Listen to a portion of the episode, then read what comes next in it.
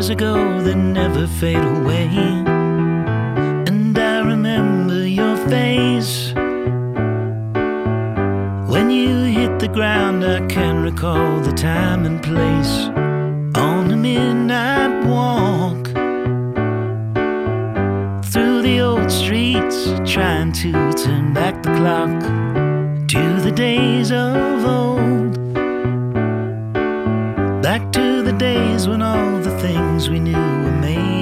that. 482 hours and two minutes I have until on this card. it's fucking ridiculous. Okay. Uh, Let's see here. Ladies and gentlemen, welcome to the show. I just replaced my SD card and I was just laughing because I have 482 hours and two minutes available on this uh, card. Uh, welcome, ladies and gentlemen. We're going to have a fun show to, uh, for you today. Uh, Mr. Spliff is going to be on here. D, take it away from me, my friend. Tell people what they cannot do. What's going on, everybody? I hope everyone had a good day. This is a choice for educational and entertainment purposes only. You have to be 21 and over. If not, to get out. Don't eat your brains. That's the way. Uh, thank you, D. And I just realized that I probably don't have the list of stuff. Oh, no, there we go. Uh, that I have to say pulled up. Uh, ladies and gentlemen, uh, the other day, uh, D kindly did a uh, takeover on Saturday. And I thought it was enough to basically say, like, oh, hey, 21 plus, blah, blah, blah, blah, blah. And D actually said it as well. No, it wasn't enough, ladies and gentlemen. It was uh, struck, not struck. Thankfully, there wasn't a strike, but it was basically pinged, I guess we'll call it. Anyway, ladies and gentlemen, uh, we're going to get back to it. So please, uh, first off, uh, the show is for 21 uh, and over, ladies and gentlemen. Uh, in my area, it's 21 and over. We do occasionally talk about alcohol as well as cannabis and other things. So you have to be 21 and over where I am. If your local rules are different, uh, whatever they pertain to be, whatever they pertain, whatever the fuck am I trying to say? That's probably the wrong word. Whatever your rules are where you are, please follow them, ladies and gentlemen. Uh, whether they be age or location, or even if honestly cannabis or anything else is illegal, please follow those rules. Uh, once again, before we even start the show, if you guys hear us incidentally talking about cannabis, for example, the guest on the show tonight, Mr. Spliff, uh, his name is actually Mr. Spliff of Cannabis. Well, ladies and gentlemen, uh, we're not actually talking about cannabis. We're talking about stunt cannabis. If you didn't know, we used to talk about cannabis, but we've grown better. We've gotten smarter uh, in, in more recent times, and also the channel almost gotten taken uh, got taken down. So, ladies and gentlemen, we've replaced all the cannabis on the show. Everyone that comes on the show, I FedExed overnighted basically uh, Hollywood Magic Cannabis. That I it's actually patent pending. Uh, I'm looking for investors right now. Uh, it's basically just like your favorite cannabis, but totally not. It's basically the herbal version of it, essentially. So it looks and basically looks just like cannabis, but in every other way it's different. For example, it's completely and totally legal, uh, no matter where you are. Even if you were in Azerbaijan or North Korea, it would still be legal. Magic, ladies and gentlemen, Hollywood Magic.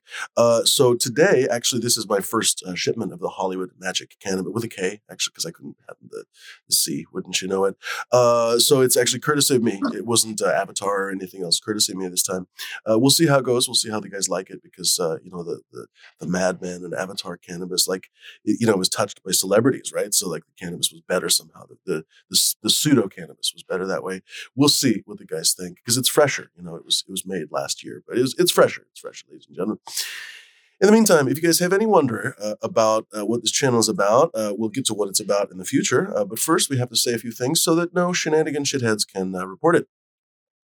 Ladies and gentlemen, uh, if you're into extremely dangerous challenges, we are not the channel for you. We will not be discussing any kind of extremely dangerous challenges. If we challenge each other, it's going to be to a small amount of uh, brownies that we will eat, or I don't know who can eat the best chocolate chip cookie or something. We're not going to do anything dangerous or stupid, ladies and gentlemen. Please go look somewhere else, honestly, and uh, frankly, check your head for uh, extremely dangerous challenges. They will not be found here. We do not do any dangerous or threatening pranks on this show. We certainly don't do any kind of pranks whatsoever, frankly. Uh, and uh, if they were involving any kind of uh, bodily harm or violence or any of any other kind, ladies and gentlemen, we definitely don't do anything like that. Please look elsewhere for that. We certainly won't give you any instructions to kill or harm. Showing viewers how to perform activities meant to kill or maim others is not going to be found on this channel. Uh, for example, giving instructions to build a bomb meant to injure or kill others. We definitely won't be teaching you how to build a bomb, ladies and gentlemen. Please seek help. Uh, if you need to go uh, build a bomb, maybe build a cherry bomb or a chocolate bomb or something in your kitchen and eat it then. Uh, but in the meantime, ladies and gentlemen, do not, under any circumstances, think that you're going to be looking, uh, uh, learning anything about actual bombs from this channel. If you are, go fuck yourself, frankly. Uh, hard drug use or creation is not going to be discussed on this channel, ladies and gentlemen. Content that content that depicts abuse of or given uh, giving instructions on how to create hard drugs, such as cocaine or opioids, will not be found in the show. Hard drugs are defined as drugs that can mostly lead to physical addiction. We will not be discussing in any way uh, cocaine, heroin, morphine, any kind of other opiates or hard drugs, uh, how you can make them, sell them, distribute them, participate with them, even know about them further. Uh, it's possible some of the people on the show will discuss their past lives, basically uh, uh, arguably could even be their fictional past because we don't really check at the door but they'll be telling stories of their past things that happened in the past tense, ladies and gentlemen, that are very certainly past the statute of limitations, and most importantly, are their opinion and their personal recollection of uh, details, never in. Uh, uh, how do I say this? Neg- never in a positive light of those drugs, ladies and gentlemen. We only ever discuss cautionary tales of talking about hard drugs or, uh, uh, yeah, hard drugs. We won't be discussing eating disorders, ladies and gentlemen. Content that praises, glorifies, or encourages viewers to imitate uh, anorexia or other eating disorders will not be found on this channel whatsoever. You will not be t- discussing eating disorders. Uh, by the way, eating disorders are characterized by abnormal or disturbed eating habits, which negatively affect a person's health, including eating non food items. You might wonder what that is, but there's people who eat clay and so, so forth. We will not be discussing that, ladies and gentlemen. I think the best use for clay is to play with, with your hands, to make things with little dogs and cats and stuff. And then uh, or cups or something. I don't I don't have a handmade thing right in front. Oh no, I do. I have a little tiny like kind of fake ashtray chimney thingy. Anyway, that's made of clay. I don't know if you can see that, but uh, because I can't see the camera right now. Don't eat clay, ladies and gentlemen, and uh, please eat normally. We do not encourage you to eat abnormally in any way. Please eat the way that you should be eating. Whatever the fuck that is, that's not my problem to discuss, but you will not be just learning. Frankly, you will not be learning about eating from me. We will not be instructing you to cheat, or thieve. Uh, to thief, to steal. That would be the fucking word. To to thievery. Uh, ladies and gentlemen, uh, instructional theft or cheating is not found in the show. We will not be showing viewers how to steal tangible goods or promoting any kind of dishonest behavior. What's that, Flora? Unless it's the steal of a deal on. That's exactly right. Steal of a deal on an fucking Fumidoro. That's that, that's what we might teach you about, ladies and gentlemen. Nice. Otherwise, no dishonesty. Uh, we will not be teaching you how to hack anything, ladies and gentlemen, whether that be wood or a website, ladies and gentlemen, demonstrating how to use computers or information technology with the intent to steal credentials, compromise personal data, or cause serious harm to others, such as, but not limited to, hacking into social media accounts will not be fucking found on this channel. Bypassing digital payments or payment for digital content or services will not be found on the show, ladies and gentlemen. Showing viewers how to use apps, websites, or other information technology to gain unauthorized access to audio content, audiovisual content, full video games, software, or streaming services that normally require payment will not be found on this channel. If you wonder why I have to say all this absolute fucking shenanigan garbage, uh, ladies and gentlemen, it's because the channel gets reported anytime that I don't now. So the, the few shows that have been on the channel, you probably know if you've been a long time viewer, I took all the old shows down basically because they didn't have all these new rules. Any show that we don't do that, basically the one show that D didn't do that whole fucking 10 minute spiel, got hit, ladies and gentlemen. So uh, thank you very much to the troll. You are a wonderful rat, and I'm, I'm sure you're extremely proud of yourself as a person. In the meantime, there is nothing to be found on this show, ladies and gentlemen, that is even remotely illegal. If we were to discuss cannabis, if we were to discuss, remember, ladies and gentlemen, we're only talking about fake cannabis, but if we were to discuss cannabis, please mind you that in all of the localities where we are found, the people that are on the panel here, and frankly, many of the people in the chat as well, hopefully all of them, uh, we are all in legal areas, ladies and gentlemen where uh, D is right there. Uh, it's federally legal. You can't touch it with a stick if you wanted to. Completely legal. Can't touch, uh, uh can't touch mm-hmm. this. Uh, they can mail it to each other, ladies and gentlemen, perfectly yeah. legally. They can la- mail weed, jars of weed. They can mail perfectly legally. Where uh, Flora Nugs, Smashed, and I are found, uh, weed is de facto legal, basically. It's not federally legal in the United States, but it's been basically given to the states. And our individual states have made it uh, both, in many cases, medically and also recreationally legal. Oh. Uh, I don't know about every single state, you know, in the entire country that all the people uh, hop on. Some of them are medical, some of them are recreational, some of them are both. Uh, but in the meantime, ladies and gentlemen, if we were to talk about cannabis, it would be completely and totally legal. If we were talk- to talk about growing it, smoking it, giving it to each other, giving clones of it to each other, giving seeds of it to each other, those are explicitly legal, by the way, in all 50 states, thanks to the hemp bill excuse me, the hemp bill of what was it, 2018, 2019. Anyway, ladies and gentlemen, according to the hemp bill, cannabis seeds and cannabis clones both do not have any THC on them and are therefore effectively not cannabis. They're basically just hemp. They're perfectly legal to send back and forth across state lines. We could talk about that to our heart's content. So, ladies and gentlemen, there is absolutely nothing whatsoever to report on this channel. Uh, please uh, go elsewhere. Maybe go watch a movie. Go uh, walk your dog. If you have a dog, that'd be nice. Uh, uh, uh, tired dog's a good dog, so uh, go have fun with your dog. Go do something else more productive instead of reporting this show. Uh, and uh, most importantly, rats are kind of garbage. So uh, maybe don't do that. Anyway, uh, ladies and gentlemen, welcome to the show. Uh, let's see here. Oh, by the way, guest rules. Thank you, Dee, for reminding me. Uh, let me double check that. Uh, okay, so Mr. Spliff is coming on a little bit. Ladies and gentlemen, we're going to have a great guest tonight, uh, Mr. Spliff of Cannabis, good buddy of Flora's. Uh, in fact, I met him on Flora's channel, so uh, we were talking about it uh, just the other day, and I was like, "Oh, wouldn't it be great to just uh, have Mr. Spliff on the show sooner rather than later, right? Like, why wait for a good thing, uh, ladies and gentlemen?" So I asked him on, and sure enough, he's here. Uh, what's uh, Dee's laughing about? Something that is absolutely hilarious, probably that I said because I'm super hilarious. Uh, ladies and gentlemen, uh, what we're going to do is, uh, like Dee was saying, guest rules apply. So uh, if you guys have been on the show before and uh, I didn't seem to have a problem with it in any way, which is basically almost all of you, you guys are welcome to hop on. But you know, try to be a little bit discreet, basically, about when you hop on here. Please make sure your audio is uh, muted uh, because sometimes we have you know audio mix-ups and stuff. Please don't have your speakers blaring, whatever in the background. It's very dis- uh, distracting. But in the meantime, if you've been on the show before, you're welcome to hop on here uh, quietly, discreetly, like I said. If you haven't been on the show before, uh, there's a good chance that we won't let you on the show tonight, uh, but you can ask politely in the channel, tag me, basically tag at Fumidor and the Flavors. Uh, and for example, ask a question. Maybe you'd like to ask Mr. Spliff a question. Perhaps you're growing one of his strains. That would be delightful if you're actually growing one of his strains. Uh, please tell us that. Tell us you'd like to show off your garden or something. Good chance we might let you on. Uh, just basically ask politely, and you may rece- receive. Later, receive. Uh, you may receive, ladies and gentlemen. So just uh, uh, keep it in mind that uh, uh, yeah, play cool. And that, by by the way, goes for everybody else. If we do let you on the show, even if you've been on the show before, because there's been some people who've turned squirrely over time, which is weird. Ladies and gentlemen, uh, you're not welcome to be squirrely on the show. You can be opinionated if you'd like. Uh, that's fine. I mean, if you have a, a sincere opinion, you're welcome to you're welcome to have it and back it up.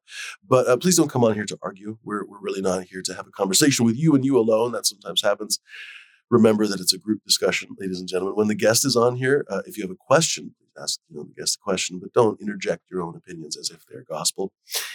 Uh, what was I going to say? Uh, wrench is in the chat. By the way, that's a good reminder. Uh, there's only really one moderator in the chat right now, except for me, I guess, because if I say something, something, I think my name, yeah, it's yellow. Uh, but basically, uh, due to some shenanigans, there's just endless shenanigans with some fucking people that just don't have better things to do, I guess. Fucking trivia night. I mean, Jesus H Christ! Like, how many things are there to do in this life? I mean, lear- learning how to sing. I don't. I don't know. Guitar. Fucking online guitar lessons. I don't know. Whatever. But anyway, ladies and gentlemen, instead of that, we've had just endless fucking. It's probably the same people doing the same stuff. It could be different people. That's kind of sad too. But in the meantime, uh, we had a new problem where uh, Eagle Gardens actually pointed this out. Shout out very much to Eagle Gardens because otherwise I actually probably wouldn't have noticed it for a really long time. Uh, somebody had been banning a bunch of people. And when I say a bunch, literally like 150 people.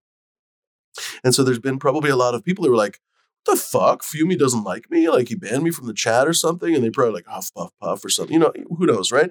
Like I would think the same thing. I'm like, what the F? Like, what the F? Like, I got banned for saying nothing. Somebody that was basically a blue name in the past that we trusted in the past to have that tiny little authority of being able to ban the little sex robots and whatever. Somebody was basically banning a bunch of people, including Eagle Gardens, including Star Delta 9, including Crime More Grows, including Grokoski, including a bunch of people that have never done anything to deserve a ban on this fucking channel. Uh, ladies and gentlemen, if you ever wondered if I, how do I say this, uh, meant to ban you, or if you are supposed to be banned or whatever, you would have heard from me in the fucking chat. Like if you did something douchey, like there was a couple, you know, sorting through all those names, there were a couple people I was like, oh, don't unban that person. Uh, there were a couple people that just acted like fucking shit tools. And I basically said, please be quiet, please da da da, gave them a couple warnings, and then you're out, basically. Uh, if you're not one of those people, if I didn't basically tell you you're about to get fucking banned, then there's a very good chance you didn't get banned intentionally, folks. So, uh, my apologies for that. But uh, until we figure out how to avoid that in the future without me just literally going back to that list over and over and over again, we're going to leave it at one or two mods. We might add a couple here and there. Maybe I'll make Smash to mods, stuff like that. I don't know. We'll figure it out because it's nice to have a couple different people as mods. Oh, I, I, see a couple people in chat. Speaking of Grokoski, cheers, my friend. Uh, Grokoski was, I mean, Grokoski was banned in my freaking chat. What the F? Really? Yeah, he was fucking banned. Yeah, can you believe that? Anyway, and it was like a repetitive thing. That's how I knew it wasn't a glitch because it happened a couple of different times. Like whatever. So, ladies and gentlemen, if you're wondering why no one is a mod anymore, that's why no one's a mod. It was easier just to clean house and uh, start from from scratch. So, uh, no offense meant, ladies and gentlemen. I know for some folks it's like, what the fuck? My membership card is gone.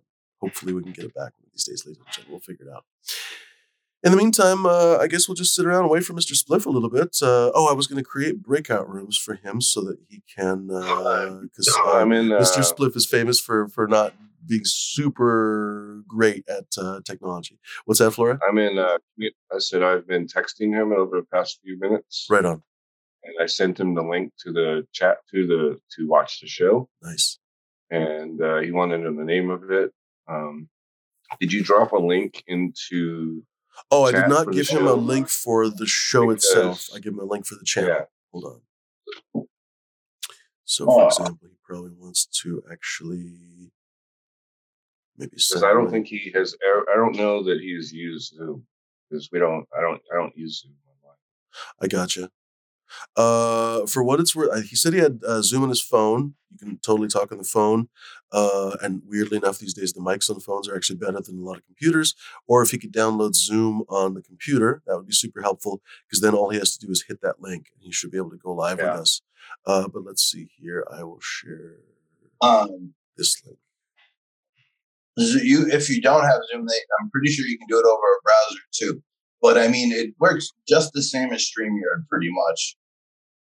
Okay, cool. Yeah, I I, I use the uh, Zoom app on the PC, so I wasn't sure about the web if it used if it worked through the browser or not. That's I'm cool. pretty sure you can. Yeah, you probably can. I just never tried that.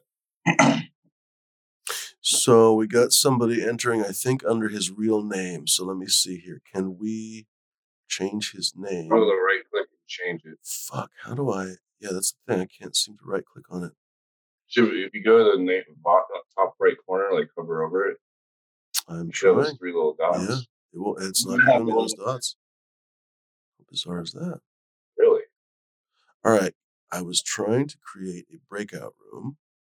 Let me um, text him and tell him to change that. There we go.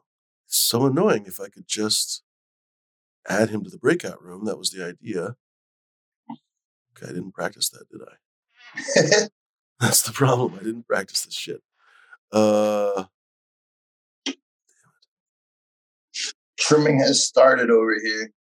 I mean, if he enters under no I camera, just text him, tell him to Yeah, you won't be able to see him on YouTube. We'll just be able to see him if he, has no camera on. you know what? It's easier. Right. Just change his name. Yeah, no camera, then it wouldn't. It won't show up on live. Exactly. But who knows if he knows that? Oh, you know what? I could add him really quick and then change his. Oh, but maybe. I don't want just in case. We were talking about it to Flora earlier. It's like, man, I mean, you know, these days, like we were talking about, we're in legal states and stuff. We're not breaking the law, but it's like, dude, you, you kind of don't want your name out there. You know what I mean? It's not like a big fucking state secret, but it's just like we were discussing it before the show. It's like there's people that you don't want necessarily to know your fucking name, and so that's the problem. And so you're like, I'm just always kind of conscientious, like eh, try to keep that shit as private as possible because you never know who's watching. You know, like I said, it's like it's a bizarre thing because really, like a lot of us probably it'd be better, honestly, if most of us, frankly, used our names. You know, most of the time in business, to be legitimate, you usually have to use your name, and so that's kind of a chicken and egg thing now. Like, you know, I don't know how do I say this. Uh, the whole vibe of cannabis with you know people with the tattoos and everything else and the weird fucking names it works against us a little bit. You know what I mean? Times are changing a little bit. Like the tattoos are now normal in business and so, and so forth. But still, all of that together kind of counts to make us all look a little bit weird. Uh, cheers, Rim Purple. What's going on? Uh, oh, by the way, welcome everybody. Uh, he's still not changing his name. Maybe I could really quickly fucking change his name for Uh, him. Can he turn his camera off anyway? I mean, he'll probably enter without turning on his camera. You know what? Just text him when he joins. When I click admit, just don't turn on his camera for a second, and I'll change his name because I can change it super easily. Yeah, as soon as he's in here, he'll be able to hear you too. Yeah, that's true too. Well, he'll have to like connect to audio and then. But the most important, like when he just enters, don't automatically click like, "Oh, would you like to turn on the camera?" It'll basically ask him. Uh, cheers, folks in the chat. Cheers. Uh, who's in here? Uh, somebody was asking me a question. Uh,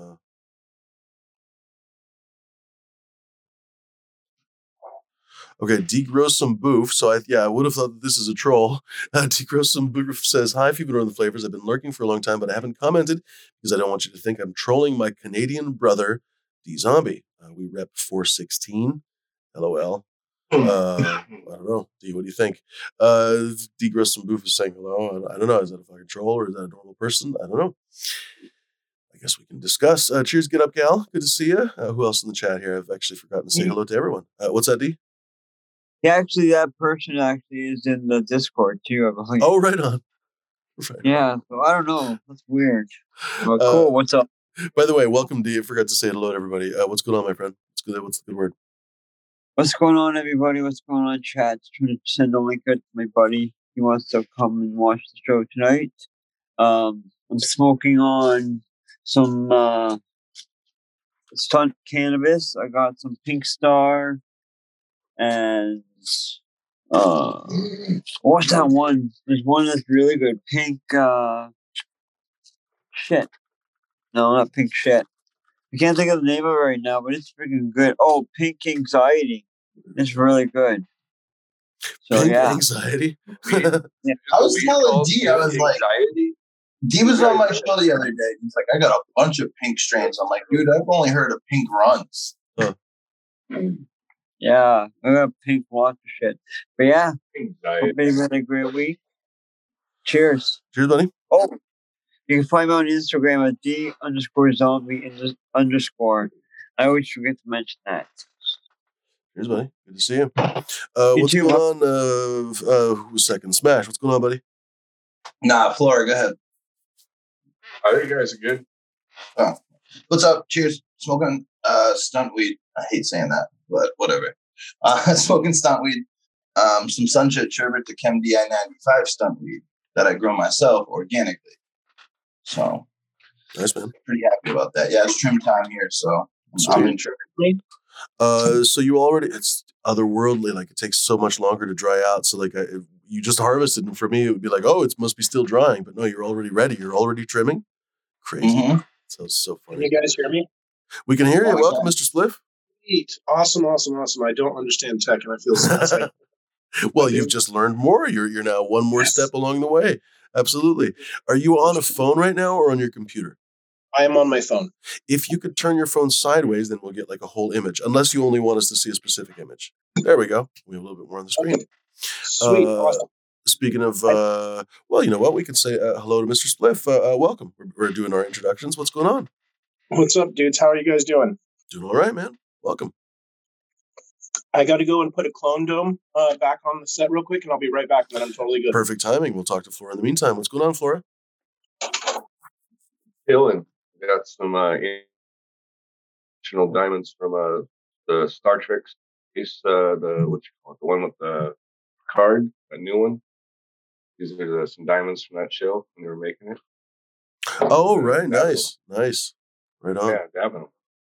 I hear that Yeah. uh, there's going to be a new Enterprise in this new uh, Picard. So, yeah, that's probably why they made those diamonds. Yeah, basically for the new Yeah. Enterprise. Yeah. Really good shit. Mhm. Um, actually looking forward to that on the, real, but yeah. I, I like Star Trek. Good shit. Star Trek's the shit, man. I like it a lot. Uh, I was just talking to a friend how uh, uh, a couple new uh, shows I hadn't seen them for the longest time because they were on like CBS, but Paramount Plus, whatever the fuck it's called. And I was like, oh fuck all these goddamn networks. I'm just like kind of get off my lawn with that kind of stuff. Uh, so I basically just hadn't signed up to their fucking network for a few years apparently, and uh, they had like a whole I don't know four or five seasons for Star Trek Discovery, and then also like one or two seasons, one season maybe for I think it's called uh, Strange New Worlds which is arguably way less of a show. The Strange New Worlds, I guess they made because there were such horrible fucking reviews for Star Trek Discovery. By the way, when you look online, the, the reviews are fucking horrible. They people hated it, but the show was actually fucking wonderful. It was really good. It was Yeah. totally Star Trek. It was a little bit more. It was definitely more jumping around in time and all that kind of stuff, and uh, like people weren't who they said they were. Very much kind of uh, unlike Star Trek, but it was very much in the key of Star Trek in that they. How do I say this? Let people be their biggest selves, their grandest selves, work kind of uh, against expectations, work not to aggrandize themselves, but like build society, on and on and on. Like it was a fucking killer show. And what they didn't like is that there was a black woman lead. like what what what could be worse, basically, apparently. And then they had like openly not only uh, gay characters because they had like gay married characters, but they had like non-binary characters. They had um I think even transgender characters Sounds like, on and like people they were fucking hated time. it. What's that? Sounds like they were ahead of their time. Hundred percent. I mean, how do I say this? In the what do they always say? Like uh, uh, Picard, actually, thirty years ago in the Next Generation, someone during the show was like, "Oh, we're surprised you have hair" or something, or maybe it was I don't remember this apocryphal story, but it was like a, a time when they basically interviewed um, Patrick Stewart, and they said, "Oh, why don't you have like a fucking hairpiece?" In Star Trek, you know, like in the future, of course, they would fix hair, and he was like, in the twenty in the twenty fourth century, they would basically not give a shit anymore whether you have hair or not. They'd get over such a shallow idea. And that's the whole idea about Star Trek is that basically they don't care about money anymore. They don't care about material acquisitions because you can literally tell a, repl- a replicator to make you bullion if you want to, you know, literally like, and they basically, the, the apocryphal, not the apocryphal, it's actually the official story is that they use the poo pretty much for the Star Trek sewers to re-atomize, basically they, they reorganize the, the molecular bonds or the atomic bonds essentially and create bananas and, and fucking gold bullion and whatever from the poo. Anyway, that was fucking hilarious. That And, was in, and uh, it's being eaten by all kinds of different creations, not just yeah, people. yeah. Anyway, but in Star Trek, that's one of the things that I like about Star Trek is that you're kind of supposed to build your best life, basically, or everyone's living their best life instead of fighting against the evil empire like in Star Wars. Star Wars is so fucking bleak all the time. But anyway, we don't have to shit on Or everybody's a favorite. uh, some other, some other and a complete ripoff of Dune. Let's be perfectly honest. Yeah, yeah, yeah, yeah. yeah. Well, it's it's not only Dune. Yeah, he ripped off a few other things too. But yeah, Japanese stuff. the desert planets and all that shit. Oh my god. Anyway, uh, did we just lose Yeah. D? What happened? Oh, We D's did. Right back. Dum dum dum dum. I don't know. I yeah, really I got both. uh, got OG Kush and Northern Lights. Nice. Uh, Star Wars, uh, Star, I mean Star Trek. Uh, Sweet. so I got a lot of shit going on. I just harvested the Sunset Sherb to Chem DI 95. I harvested Apple Fritter. I got Pakalolo coming down. What's today? Today's Tuesday. Tomorrow, one of them's coming down. Friday, the last one's coming down. is this Going a live shot, or is this a No. still back? still. I, I, I, would like to do that. I, I got to figure out how to do it. Put a camera in there and, and designate it to other stuff. But yeah, Pakalolo's coming down. But going in, Gorilla Glue S1, Lilac Diesel, the Chem DI 95, Apex, Blueberry Kush, Diesel, the Blueberry Kush, uh, Shine Apple from Duke, Triangle Reunion from Skunk. We got a lot of stuff going on here. Uh, by the way, I forgot to mention, uh, folks, uh, uh, ask your questions in the chat. Please uh, try to tag one of us. Try, try to tag either Smashed or, or D or Floor. I think we're all in the chat. Or obviously uh, me. That would be the easiest. Then I'll try to basically copy and paste. And uh, when it's appropriate, I'll try to ask Mr. Spliff. We'd love to ask him uh, questions if you guys have actually grown his genetics, if you're curious about his genetics. Uh, basically, if you're curious about anything he's about, please uh, let us know in the chat, and we'd be happy, absolutely hap- happy to ask him the question. Uh, before we do that, I'm going to basically say I'm going to be smoking a little bit of the Coots Special. This is that interesting blend of like four land races, uh, super lemony uh, pine solly, so super super interesting. Uh, I'm going to have some seeds coming up with a male version of this. Basically, it's going to be unfortunately kind of a one-off, but it is what it is. Uh, whatever. I, I, how do I say this? I, I don't want to get into the de- details because it's just uh, like dredging up mud and stuff. But I had this very um, I don't know conflicted mental state about the whole situation. I wasn't sure where some stuff went wrong and da da da. I realized the other day, like, there's basically nothing that I did wrong. It's just it, the situation is what it is. So anyway, folks, I'm I'm feeling a little bit better about the whole thing. long story short, we're going to have a what do they call it? A limited drop, I guess, here in the near future. Uh, keep your eyes peeled for some uh, Coot special cross to some very interesting stuff. I think you guys will enjoy it, and then some other stuff coming in the uh, What's up, Philly boy? A little bit distant future, but still near future. Anyway, that's that. Welcome back, Mr. Spliff. Uh, uh, welcome to the show. Uh, first off, tell us about you. I don't think a lot of us uh, uh, know about you or or know enough anyway. I think maybe a lot of us know your name or we've seen you maybe on Flora's show, but uh, tell us about you. So I'm one of those guys that you know I started smoking weed at, mm, just before high school. Uh, fell in love with cannabis. Was one of those guys that came from like a distressed home and and was looking for any kind of mental therapy. You know, and I was not somebody that I didn't need any kind of hard drugs or anything to do that in my life. You know, like there's people that just had probably more extreme situations than I did, but uh, I found great refuge in cannabis early in my life, and and then uh, come, you know, like I, I've been going and getting seeds in Europe. Like I'd gone to Amsterdam and Germany and Switzerland, all over the place. I spent like two months in Europe uh, for three different trips. Um, go for like two months at a time and bring seeds back. And I was like, oh, someday I'm going to grow. And I, the first time I decided to bring them back, I was kind of like, oh, I should, I should bring some seeds back. And then the second time, I was like, I'm bringing seeds back. And the third time, like the whole part of the reason I went, I was like, I'm getting seeds. So this is like 2010, and that's like right when I met Jinx Proof. And so I come home and I'm like, you know, building up my. At this point, I had a garden going for about a year. Like 2009 was kind of like when I'd started dabbling um, indoors and like doing something. Uh, my mom had just gotten moved in with me at that point, where she was sick with breast cancer. So I was like in this position where I just built out a room in my spot, and then I had to shut it down and move my mom in. So I moved into like this decent sized walk in closet. Um, but I'd come home from Europe and I, I was looking for I was looking for clones, and at the time, Craigslist was like the best place for people that were like MMJ type, you know, clone uh, clone exchange. And um, you know, you could go to farmers markets and you could go to this and that, but they were all very like podunky and like you know fold out tables with very few things available. And they were trying, you know, but it just wasn't really like it was still in its infancy.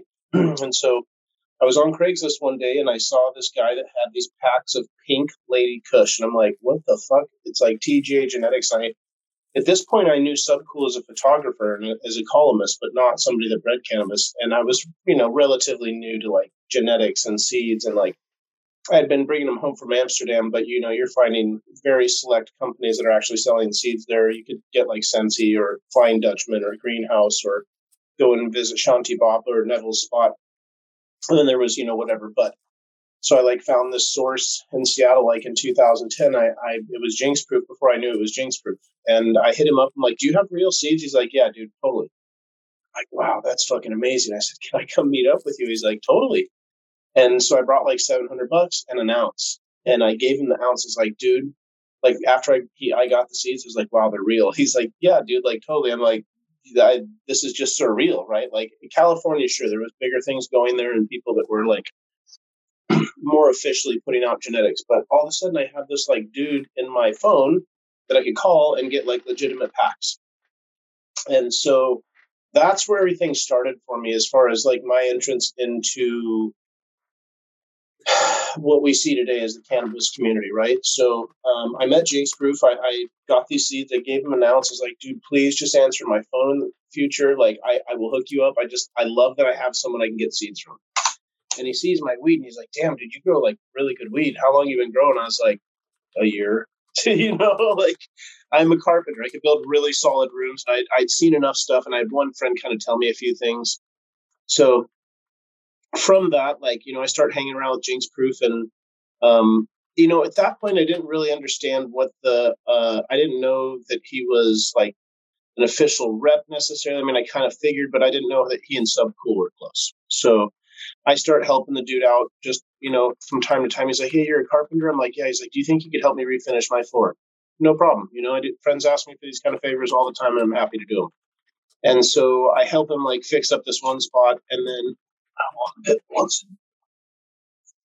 Yeah, I wish I had a friend that could, like I used to have an electrical friend, but he didn't want he, he wanted to stay getting high on other things, so I can't call him anymore. That's exactly how a lot of those relationships unfortunately turn out. Is like people just fall by the wayside, and it breaks my heart. I unfortunately lost my brother to fentanyl uh, last year in June. So anyway, um, so I started helping Jinx Proof out, and not like at this point, I'm not trying to do him like any favors. I'm just like doing friend stuff, right? Like, oh hey, let me come and help you out with your floor. Oh, your stairs are fucking broken. Let me fix one or whatever you need. And so then he's like, hey, I I do this like I'm kind of part of this seed company. I'm like, oh yeah, and he's like, we uh we do different events, and this was kind of like about the time. It was just before the School of Dank, and so that's when like he he asked me if I wanted to be a sponsor, and I was like, sure, no problem. So I like put in like I don't know, I think it was five hundred or a thousand or something like that, and and so. I was very new to the business type world. I've been a carpenter my whole life, working for somebody else, and and Jinx Proof, you know, did own his glass shop for years, and um, so he, he, he could get stuff done. And so he like put on the school of thing and he like made me my own cool post or a, what do you call it? Like a banner. And it said Northwest Cannabilities, which was like my little thing. And um, so we we go to the school Dank. That's where I'm at Subcool. I get there. I show up early to like try and you know be a good dude, help him set up. He's like, dude, you've done more than enough. Go upstairs and smoke out. I'm like, okay. And so I go upstairs and it's this dope fucking club, dude. There's like this beautiful deck that looks at the whole entire city from the south end uh, of Seattle. And there's like this giant wall with a fireplace in it and like these big, beautiful couches. I'm like, fuck yeah. So I like sit down and, uh, oh, there you go. Is that some perps or cookies? Sunset Sherb to Chem D I-95. So yeah, a little bit of cookies, but it's got that Chem D and it's top dog Chem D I-95. Yum, yum.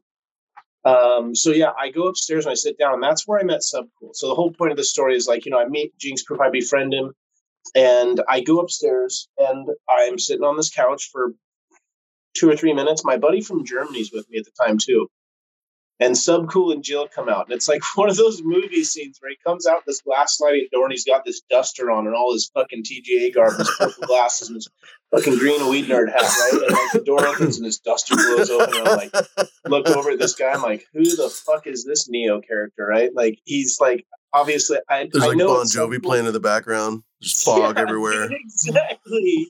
On a steel horse I ride. So anyway, it's like this one this moment, he looks at me and he's like, Hey bro, what's up? And I'm like, Not much. He's like, Do you think I can sit next to you? And I was like, Sure, that'd be all right. You know, and he's like, Cool. So he like starts putting his stuff down, and he and Jill are about to get situated. And just before he sits down, I crack a jar of cheesequake and hand it to him. Hmm. And it was the very first TGA cross I'd ever grown out. So I had finished it like a month before the School of Dank. I have this big fat jar of of cheesequake, and like he he like looks at it as he's sitting down and he smells and he's just like, oh my god. He's like, that smells so fucking good. What is it? I was like, dude, it's cheesequake. And he's like, really? And I'm like, yeah, I just finished it out, and it's first TGA cross I've ever grown. He's like, bro, we're are we best friends? And I was like, yes, for sure, forever. And he's like, you're gonna work with me, right? I was like, he's like, who are you? And I was like, "Uh, my name's Mike, right? Because I wasn't even spliff then yet. I'm just like part of the team at this point and working around and like that's where Sub and I fell in love. And like literally two weeks later, he's back in Seattle for a pizza party, and I give him the hash that I made from the the cheesequake that had taken. It's like, hey, I got this shit working and drying, and it's curing, and I'll have it ready for you. And so that was like what really solidified me at TGA was is dioxide subs partner grew fantastic pot, and there was a bunch of people like Pat and other people that were affiliated with the team that were crushing it. But I grew everything out all the time. I was the poster boy. I was doing YouTube and Instagram and like very active on social media. Me and Farmer John, and um, I mean, this is like 2011, 2012. You know that we really started building up this notoriety, and and so I worked with Subcool for probably about three years, and um, like 2010 to like 2014, but just like the end to the, beginning type thing, and um, things kind of fell apart there. You know, unfortunately, Jinx Proof suffered some serious health issues that ended up affecting his mind, and um, like he didn't recognize me for probably about three weeks to a month after he had a seizure, and like you know, I was at his house twice a week, you know, doing TGA stuff and just like building up the the brand, and then he had a seizure and things got odd. And then, you know, he started accusing me of shit and just getting, um, I guess, fearful. You know, like you just, I, and I, I always make a pass on it. Like Jinx Proof and I do not get along. I do not like that guy at all. Uh, I'd quicker fight him than anything else. I'd, I'd love to beat him up, but because he went through this this legitimate situation, I, I have to be honest with myself and say, you know, things happen, the mind changes, and mm-hmm. especially in a stress induced situation, I gotta, you know, not take the higher road, but be be accordingly and fair. And so at this point, I just couldn't take the things at TGA. Stress between Sub and Jill was an all time high. They were still living together. I bounced. And everything was very cool at first. Subcool. Just you know, when I changed my name from Mr. Spliff at TGA to Mr. Spliff at Cannabis, like a mm. lot of the industry was like, "What?" You know, like you're leaving TGA. Is like, yeah, melt this bitch. And so everything was cool at first, and then there was all this trash talk, trash talk, trash talk. And then after about a six month period, I, I hit up Gage Green, and I'd been talking to them a little bit in the past anyway. I just always connected and, and networked with everybody. I was friends with as many breeders as I could be, just because you know, keeping things tight keeps cuts circulating right and keeps us all aware of what's going on. And so I stepped into a position working with them. And, um, you know, at first I was very just clean and humble. I was like, look, I, you guys built the boat. Let me row it for a while. Let me show you what, what rowing looks like. So I fucking, again, start hundreds of strains. I document all of them on my dime in my garden, blow their pages up, make them look fucking great. And mind you, there was good genetics in there, but uh, they weren't doing the work that I was. They didn't have 50 of their own lights at the time. And so I basically took it on myself to like showcase all the work that they had available, but maybe not enough data on, or, you know, photos, or maybe they'd never run it before, whatever. And so we started building together. Things went well, but as a lot of seed situations and those two were always fighting. And there was a, a major chip on each other's shoulder between those guys. and so when I started to work with them, there was some things that they hid from each other that ended up really fucking things up after a couple of years. And um, you got to be straight with your partners. You got to be open. You've got to be completely honest about your objectives, your your fucking goals, the the obstacles that are in the way, the finances, how the cookie crumbles, right? Because if you don't, it leaves a lot of room for emotional and and just other things to like fight the situation. And with Gage Green, as you guys saw a summer and a half ago, they they went after each other hard, and that had been brewing for a long time. So I I left working with them after about two and a half three years. Are they are they still extant or do they still are they a thing or are they just so there is still a technical Gage Green group. So originally there was the older white gentleman Keyplay and then the younger Asian guy Mike or Fang or M4K, depending on you know what time period you're in. Mm-hmm. and Keyplay, um, the older white guy, he was uh, he's a musician and he's you know a guy that has he had mentors and this and that. And M4K Fang, you know, he was a, a, a, dreamer and somebody, and in the very best sense, like John Lennon mentality, right? Like somebody that really sought the spiritual I, I don't want to say it right, not like hierarchy. He wanted to follow a path of royalty, if that makes sense, without like, you know, self claim. You need help? Okay. At one point, he had one of those. He has like uh, an exotics company. It's like exotics or some sort. Of, boutique um, exotics, yeah, or designer boutique or whatever the fuck. Mike designer boutique. Yeah. Didn't mean to distract you. Sorry, but back to you were saying about the being a tester and, and grower and so on with uh, Gage Green. So basically, I was a lot more than that. I was the one breeding all the fucking seeds at the time. Hmm. So my role at Gage was very much partnership outside of the fact of getting paid because those guys were cheap as fuck. That was Keyplay's biggest downfall is that he was cheap as fuck. He was old curmudgeon and you know, guys of, of the, you know, I'm 43. He's probably got 20 something years on me. So he's from a different generation, and I get that. They're also charging at $10,000 a cut. Yeah, that's I just stupid. That. Right? So that's the, that's the problem. Let's make that a question. Is that it's okay to see your work in the highest light and to to like really be proud of what you've done and um but then there's and, and it's not even a matter of just being reasonable at one point you just get so far from reality um, and i think drugs do that you know where you, start to get into this this space of abstract where you you literally think that charging something like that for seeds that most likely won't germinate is it's not even acceptable that it's the right word. It's it's beyond me. But those guys, basically, when I came to work with them, I said, okay, I'm going to come and row the boat for a while. I'm going to show you like why why we should be all working together in the future. And my goal was, I brought them to Seattle, and my buddies who had big money were part of the reason that things got all fucked up because they had the chance to offer these guys a really nice house to live in with great grow space, and then they got cheap on them. And they had multiple houses, and they, I was so insulted too, and Keyplay was as well um, so at this point, like you know, Keyplay even told these money guys, "I don't give a fuck what you guys say. Wherever Spliff goes, I go." Like they, they, it wasn't just that I was working with them; they understood the gravity of working with me. Not, I don't mean to toot my own horn, but I'm a fucking, I'm good in the garden. I'm really fucking good in the garden. I know what to do, when to do, how to do, why to do, and not everyone is perfect. Some of them are fucking garbage because you get stressed out, life gets in the way. But long story short is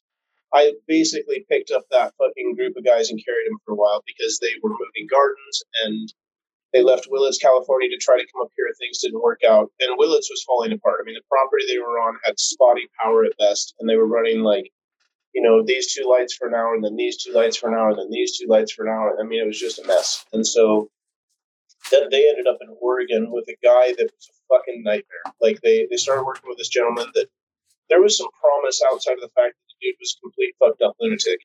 And like Keyplay came home, or they were living with this guy for a little bit. The guy was like rummaging through Keyplay's personal property and like going through his bank statements. And like at that point, Keyplay was like, dude, we're fucking done. I'm out of here. And so they went to Michigan.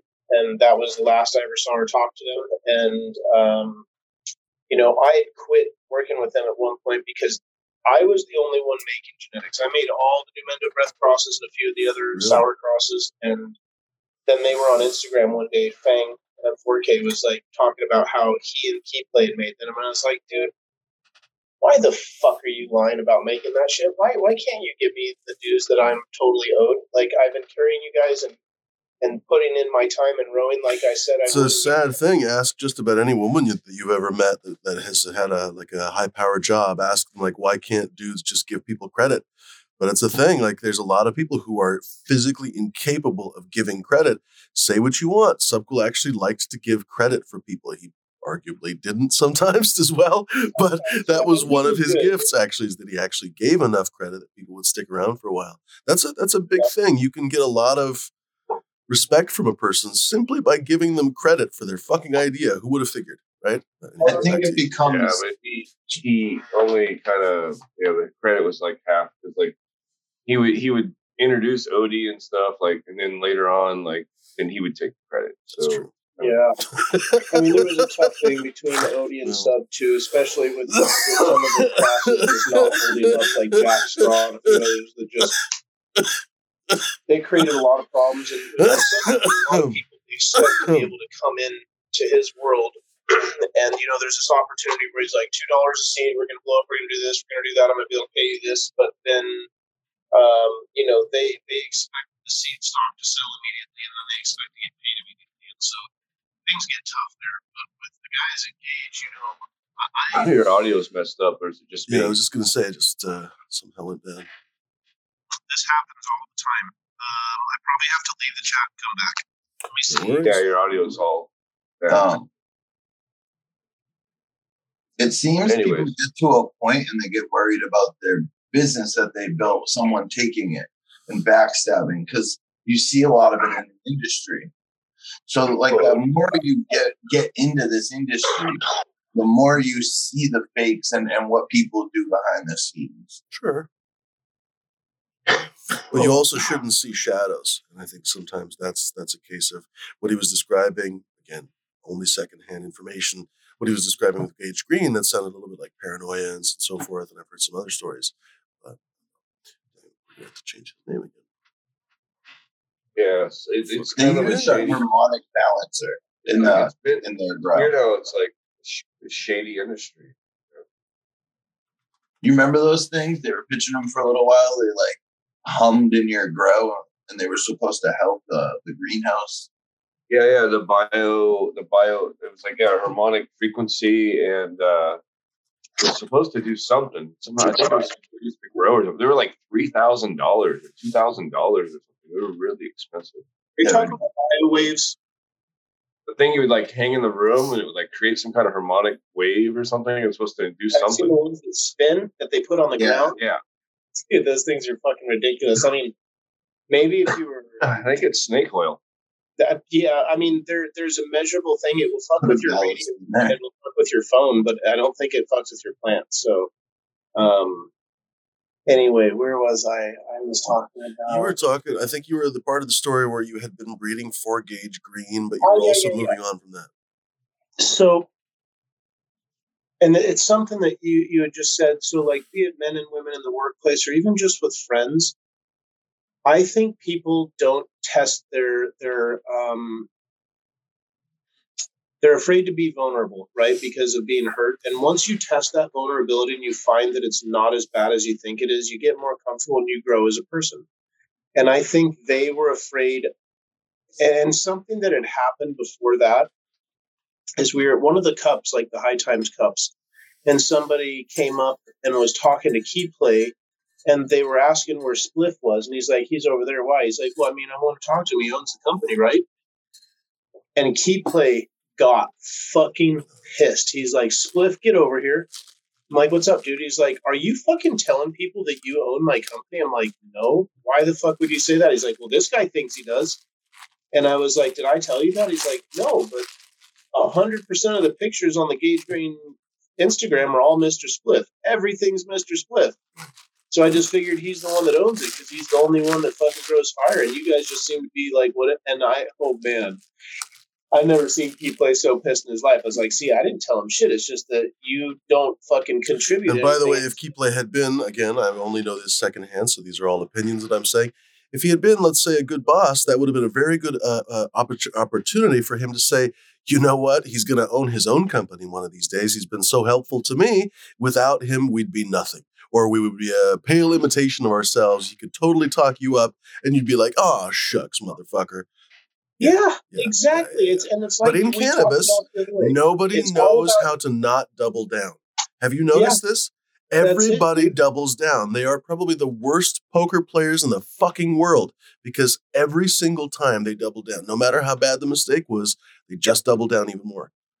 And and at that point, he could have just said, "Hey, like I'm an older guy. I'm not on Instagram as much, and we we met up with Spliff, and we showcase his garden all the time, and you know we're in partnership together." But Keyplay was high on mushrooms, like he always is, and he got all fucking out of whack. And then I had to like literally take him by the arm, like a fucking child, to the side and be like, "Listen, dude."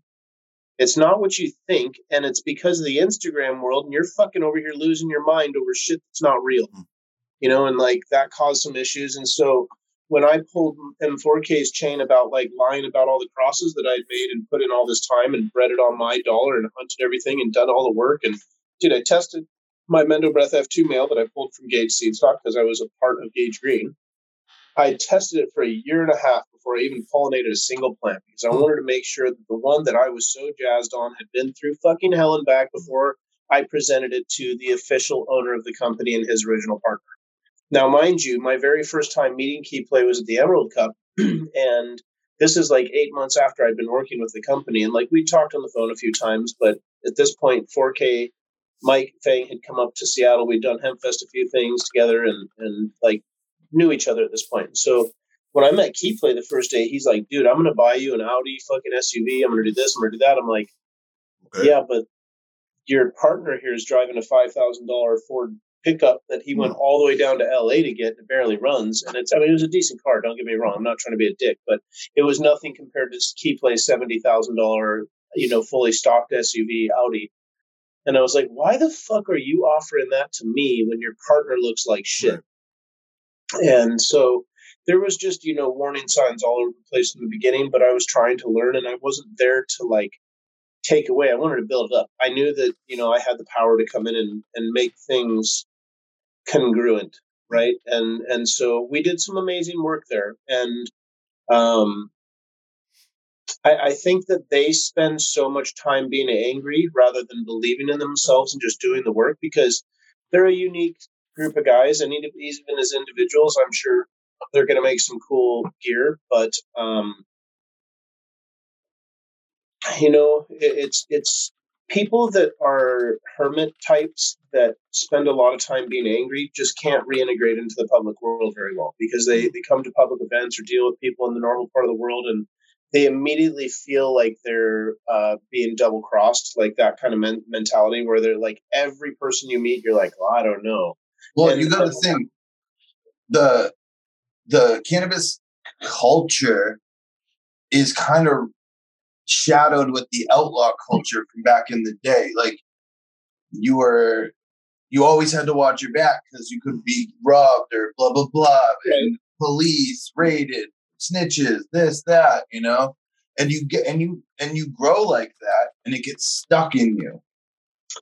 That and and I think if you spend a lot of time just doing a bunch of low end psychedelics and you know chasing spiritualism that is founded in whatever, you know, like uh, uh, no judgment, but like I don't think that they were practicing healthy spiritual practices anyway.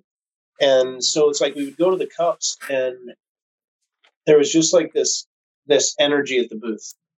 And um like Keyplay would almost sit in the back and scowl at people for not like running up to the booth and just buy out all the genetics. And I'm like, bro, there's there's 15 or 20 other breeders here, you know, and like I can remember one of them. Uh, I think it was like the 2015 Denver Cup, and I brought a shitload of weed. We were handing weed out. They were trying to fuck with all the seed sales that year, this and that, but it, we ended up working it out. But that was the year that like Third Gen was releasing just a shitload of Skittles, dude. They had they had so much flower there, and uh, or maybe it was the LA Cup. I think it was the LA Cup. But like he was so pissed that somebody else was getting all the attention, and like, yeah, you know. So it was just one of those things when you're you're dealing with somebody that their entire life they feel like they got handed shitty cards. I'm like, dude, you're alive. You get to see sunrises and sunsets and feel the wind blow and behold the majesty of green and purple on the ground and in the the flowers and trees and like the fuck is wrong with you, dude? Like there's so much good stuff here. And I won't get into some of the other stuff because that's nobody's business, but there were a lot of things that just made me feel uncomfortable there. And so when when 4K started lying about the breeds that I had done, you know, mind you, it's like this. I hunted this Mendo Breath F2 male. I had it for a year and a half. I flew them up to Seattle. I said, I want you guys to be here. I want you to see this male that I have. And so I brought him up and we did uh, the Hempfest uh, Cup thing or the protestival together. I brought him over to my garden. I showed them everything. They were blown the fuck away. Like it was just spliff world, like big 37 light bloom. You know, not like huge, but these are medical days. I had 37 lights in flower. I had 15 in, in veg and stacked just everything you could imagine. Tons of Gage Green, tons of TGA, tons of clone onlys. And so I brought them through. I showed them all the stuff I've been working from them. And, and then I showed them this male and they were both super stoked. And so then I even brought them back three months later um, I paid for one of their flights, so I, I did my part. but anyway, I, I timed the pollination. I said, I need you guys here on this exact day. I need a five day window with you so I can get the male perfect. And I had Forum cookies, Mendo Breath F2s, Seattle Sours, La Montage. Um, there's like three or four other things in there. And so I brought Keyplay and M4K to Seattle. Then we drove out to my buddy's house where I built this two light garden to pollinate because couldn't do it at my house, otherwise there'd be seeds everywhere forever. And I paid this dude handsomely. I bought all the lights, set up the room. We went over there. We had this this like little celebration, and I had two like five and a half foot tall Mendo breath nails. They were kicking ass, dude. And so I said, "Keyplay, this is your boat. You shake the male first. And so then he went and shook the first male, and then I said, "M4K, you're my brother. This is your boat as well. I'm still rowing. You shake the second male." And then after that, we all took turns just being a part of the process. And I wanted this little team that I built, plus those guys, to be there for the first Gage pollination that I made, right? Because I wanted to, I, I didn't want to do anything in secrecy. So we made that cross. And then, you know, after it had been tested, it was kicking ass and everybody was fucking loving it. They uh they said it was theirs. And I was like, you know, I, I spent a lot of time hunting the moms and collecting the clones that we had used and putting this all together and timing everything. It was a lot of work to get it together. I, I, you know, five or six people there with us outside of those guys, and it was kind of a big deal, you know, especially for me doing something. The, the reason I did it the way I did is because I, I wanted to be able to claim that I had been doing my work, and not that I needed any notoriety, but when they just threw me to the side and said, "Oh, we got the forum cut from this guy, and we and we made this cross. I'm like, dude, I got that forum cut from Daniel Jordan in 2013. And that was my forum cut and the male that I hunted and all the pollination and all the work I'd put in. And fuck, I paid my buddy 1500 bucks and gave him a half pound of weed for doing the watering, you know, and making sure that everything went to fruition. And, and I, I, I asked 4K, I was like, why, why would you lie about that? And his response to me was, I didn't know you were like that. And I, I, I I was just confused and frustrated by it. And I was like, dude, fine, I'm done. I just like if that's the way you want to be about it, like there's no future. You know, there, there can't be any future of us together. And it would have done them no harm. Everybody already knew I was doing the breeding. I had showcased everything up to the day of the breeding, even put out a video. And if they would have just said these are the split the seeds that Spliff made, and you know we're continuing to kick ass together. It's like you, you got a newspaper it. in your hand, you got your breakfast, you're shaking pollen. this is the fourth of January, and I'm out here.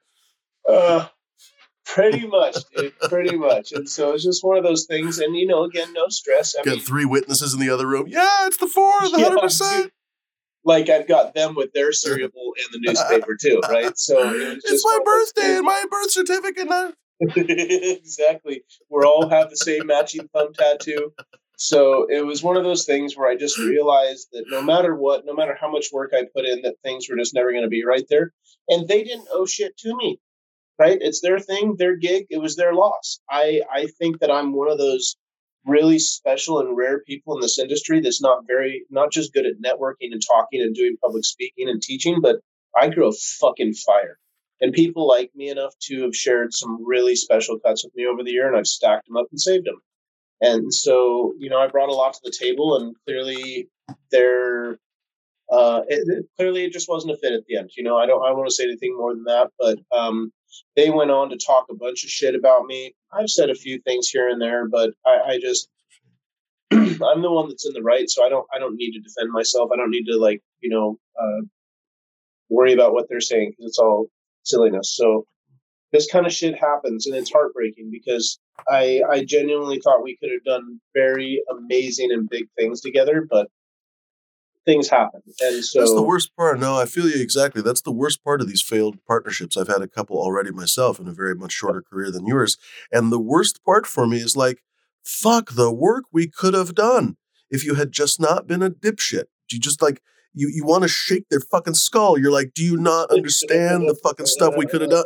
Too late. Doesn't matter. You know. Yeah, and the thing is too is I I, I I'm honest with myself enough to say that like I'm not owed anything in this world. And so if if there is a divine order, you know, watching over us or however most people want to see that, then I need to trust in that. And I just need to go about my work and realize that um, not like, well, what did I gain from that situation? But from every moment of experience, you gain more perspective and you enhance your ability to approach situations with with newfound ideas and sight. And so my perspective leads to approach quote is you know or phrase whatever is what really guides a lot of whatever what I do. And I uh, like I see tribulation as a blessing and, and I'm I seem to sure get a lot of that blessing. But anyway uh, you know the Gage thing taught me a lot and I I learned a lot just about people in business and how to protect your own work and also how to be giving because those guys never ever ever ever gave anything away and that's what led their their watering hands, which uh, was a guy named. You guys ever see a dude named Jojo LA024 on Instagram? Um, they he and his wife, who who might have unfortunately passed away, Myra, they used to be the watering team for Gage Green, and why you need a watering team if you're gardeners and you have less than 50 lights i and i don't know i i don't know how you could need watering hands in Is there that too I mean, how else do you have time famous. for hand, hacky sack and uh, hacky sack I- training? yeah. and, uh, yeah and maybe it's Too trend busy being trying to. go ahead Oh my goodness! Just look. no no please go ahead They're too busy trying to be famous. really Oh. i mean Smash is not wrong. Yeah. that's the overinflated mind, right? Like I always realized that I was really lucky to be like in the spotlight, if you will, because Subcool really put me on. I'm skilled as fuck. Like I, I, you know, I was always an exceptional carpenter. and Literally everything I've done in my life, I've been able to work on it to a point to where I became decent at it. And um, I, I, I just I don't understand. And so what's funny is like this guy Jojo is running around and scamming people for money and stuff. Unfortunately, he's he's mentally ill and should not be trusted. If you guys ever come across this guy, I'm not telling you to be mean to him at all because that's not what I want. But he is mentally ill, and I've met him a few times, and, and he will claim that he and his wife made Mendo breath and all this stuff. Dude, these guys were the watering hands, and the reason I bring them up is Jojo and Myra used to help them package seeds. And I would have people hit me up on Instagram and be like, dude, I got one fucking seed in my pack. What the fuck? Hmm. I'm like, what are you talking about? They're like, dude, seriously, I'm pissed and keep playing Fanger calling me liars. And I like know this person like really personally. I'm like, dude would never fucking lie to me. Hmm. Two months later, after another cup, dude, I got two fucking seeds in my pack and I paid $256 for it. What the fuck? It starts happening more regularly. So these people, the, these two folks that Yeah, were I'd be a little them- upset too. Yeah. yeah, and mind you, I- I don't want to bring up any touchy issues, but these two were not legal here in this country. And so they were people that had this spiteful attitude towards those two. And mind you, there might have been some some shittiness between the four of them where they were like, Well, you're my watering bitch. I don't know how that whole thing works out. Um, every cog is as important as every other cog. Little ones spin faster, big ones turn heavier. And so without the system, it doesn't work. And and I think that they didn't treat the system that well. And so unfortunately, these folks, uh, Myra and JoJo, they they caused a lot of problem at Gage. And then they, you know, and here's what happened. Like they went out to after this this fiasco they had in Oregon, they went out to Michigan and they took those two folks with them. And mind you, these these folks are uh, Mexicans, and uh, I don't know what the Mexican population is out like in Michigan. I, in the West Coast, it's, it's a considerable amount of it up and down the coast. I'm very, I mean, I played soccer my whole life, so color never meant anything to me. But you know, it's funny when you take people that are now that far from where they feel comfortable and have maybe other family or other people around. They went all the way to Michigan with these guys, and then what does Keyplay do but throw them out on the streets after a couple of weeks? Nice. and like they're they're now half you know almost all the way across the country.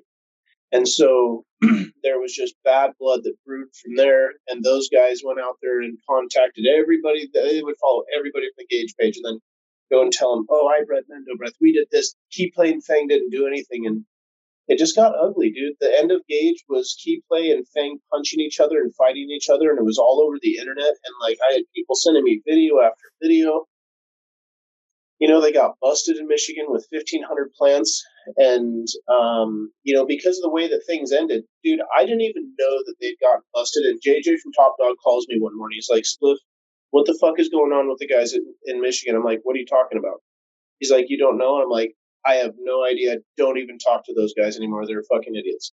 He's like, well, they just went to jail. They just got busted with like 1,500 plants. And I'm like, you better not be calling me to ask me if I had something to do with it. And he's like, I'm sorry.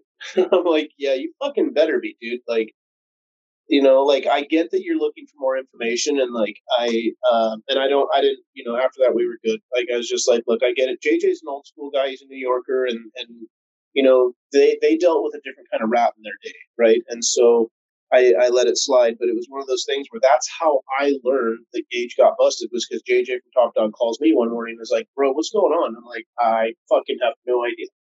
And he's like, well, they just went to jail and they got popped for like 1,500 plants and the plant count's 72 in Michigan. Otherwise, they fuck you up. And the Michigan cops, they're old school guys. Like, you know, fucking secret society type mentality, and they all fucking when it's time to fuck you up, they will fuck you up. And like Keyplay and, and Fang were giving them attitude. They're like, oh, oh, you guys want to do this the hard way? Okay, cool. So they fucking instead of talking to them like humans, they locked them up in the back of the car and they went fucked up every single plant.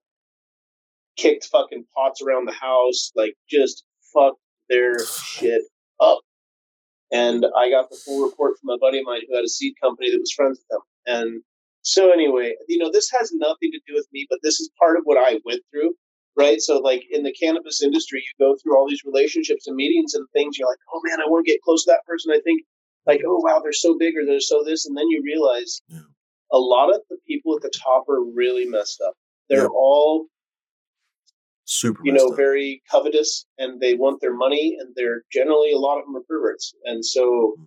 be happy being the commoner like we all are, right? We have our commoner gardens, and there's a reason that so many there's so many common people. We're the special ones, mm-hmm. and you don't want any of that mess. Be happy in your garden. Be happy in your garden. Be stoked to grow the cuts and the genetics and the seeds that you have.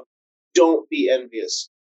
The grass is not always greener because some of the things that you see are, are maybe way out of touch, you know, in the sense that they're not organic and they're super salty or they're this or that. And and and um, not all that glimmers is golden or whatever that thing that quote is, and it's mm-hmm. it's it was a hard lesson in realizing that people are just as shitty as we've always thought they were, and not like Gage in in a specific sense, but just do your own work you know, and it didn't it didn't hurt me to be next to Subcool and next to Gage and doing this stuff and growing up. I mean, and, you're not the only breeder even that that had some uh, shouldn't I don't know uh, conflicts. I guess yeah, shenanigans yeah. with them, right? Yeah. Uh, yeah. If someone says shenanigans one more time. Uh, but how do I say, uh, what was his name? Uh, finally, a true genius. Hey, Farva, what's your favorite restaurant? shenanigans. Ooh, my favorite shit is when he comes into the fucking uh, the, the meeting room, the pre-shift meeting, and uh, the, the fucking captain or the chief takes his gun on the table and turns it towards Farva it's just this subtle thing where Farva sits down, he turns the gun at him, and I'm like, oh god, it's so good, dude. Oh, come on, say it, say it, chicken fucker. anyway, um, yeah, I learned a lot about just the fact that you know, and people get played a lot. Subcool got played by so many mm-hmm. people, and, and it just broke my heart to see where he ended up and there was a lot of things where I think he could have put a lot of people on, but when they were building out together, I think people saw too much money in the beginning and expected that to come quickly. And um, there was dishonesty in this and that at TGA and, and the same at Gage, but it's uh, it's a really tough business. You never know who your friends are. And again, if you don't open up a little bit and, and test that vulnerability and your comfortability within that test, then you're never going to know and you're never going to be able to grow. And like, um, sometimes you just have good feelings about things. Like, you know, the way Florinugs and I met, what was it like probably six months now? Can't remember how long ago it was. But I was on, you know, telling one of my stories and some of the stuff uh, maybe some of it you didn't know, but he knew most of it. And at first I was like, dude, who the fuck is this guy? Like, how how can he know so much and like and be so familiar with all this? Well, we grew up in the same fucking area, the same like same time, knew almost all the same people. It's the craziest shit, dude. So, you know, there's just those times where where people come into your life and it's meant to be, and then there's things where you're trying to force it, you know. And like with Gage, it was just never good. And I, I did a lot of really wonderful things for them as people and as friends. And there was those times where like I would do something really nice for Keyplay. And and he would look at me like, Why are you doing this? Rather than being like, Thanks, dude, thanks for thinking of me and like seeing me, right? The the concept of namaste, the light in me sees the light in you. Instead it was like, What is he planning? I'm like, dude, I gave you a quarter pound a week. Shut the fuck up. Like mm. I wasn't planning anything except to get you stoned. So, you know, now these days, you know, with all that mess behind, me, because I always tell the story because people are always interested. They want to know like what what happened, how did I get to where I am at now, and so now I, I, have you know a clutch of 50 clone only cultivars and a bunch of seed stuff that I've started and cuts from different buddies and stuff that they've made and um, I breed you know probably do four pollinations a year and most of my work is in the realm of sour chem and OG. Okay. Um, I break out a little bit like I made a cherry pie vanilla sherb male a couple years ago and pollinated eight or nine different uh, selects then. Um, the cherry pie Pie Guys cut and Sherb's cut a Sherb, Sherbinski's cut a Sherb. They they have their gas, they have their their notes that are in my realm, right? Like that lavender ice cream Sherb and that deep, deep dark uh, tart cherry of the pie and things like that. I can appreciate. I love Blue Dream still, you know, but I'm not real heavy on the fruit stuff. I can't stand lemon and orange, probably because of my years at TGA. Um, but now I heard you. I think, I think on uh, Flora's channel the other day when I was on there, uh, you were talking about you just can't stand uh, fruit. In fact, you were describing some stuff, and Flora and I both were just kind of you know thinking to ourselves like, "Oh, that shit sounds wonderful, right?" Flora, it was like pungent lemons with oranges and strawberry background or whatever, and he's like describing something that makes him nauseous, and we're like, "Oh, tell us oh, more." One of my buddies. I like, I like I like to take that pungent strawberry and, and put it on some gas. So, you know? Yeah, and see the strawberry I love. I love like candied strawberries, and I can remember about what was it like? Two, maybe it's almost three years ago now. Um, I was I was at Exotic Mike's garden, and we were trading some cuts, and man, I've known Mike since like 2011, back before he was even noticed at all. Right. And like in those days, I worked for Subcool, and he's like, bro, you work for my hero. And like, I was like, yeah, yeah, yeah. You know, it's like one of those things. And one day he was like, hey, can you like set up a meeting? Uh, can I go over and talk to Subcool at the booth and like just I just want to tell him thank you for all the stuff he's done. I was like, no mm. problem, I'll set it up. I wasn't at the cup. I call Sub. I'm like, hey, dude, Exotic Mike wants to come over. He's a huge fan. He's breeding with some of your gear and like all this stuff. He, he would love 10 minutes of your time. Sub says, no problem. Mike goes over to the booth. Sub snubs him and won't even give him the time of day. And that fucking sub. That is when Exotic Genetix decided to blow the fuck up. It was like, Convenient. You're telling me that my hero just told me that he don't got time for me? Oh well, I'll show you who's the top dog. And so Mike put his fucking head down, elbows up, asses up, working time. Like put in the fucking work and um man, I'll never forget that moment. That he was so pissed. He's like, split sub wouldn't even fucking look at me. And I mentioned and it's like, dude, I showed him the text and he's like, fuck that guy.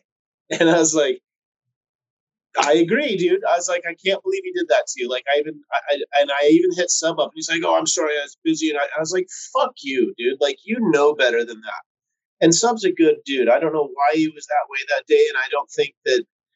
You got to remember too. Everybody has bad days, right? Everybody has good and bad right. days. Everybody has days in their own private life that maybe fuck the entire world, and then someone comes up to you like, "Fuck, what do you want?" You know, oh, it's you again. Who the fuck are you? You, know, you never the know. only you challenge know, right? that that sub couldn't face though was to give the attention to somebody else for any amount of time.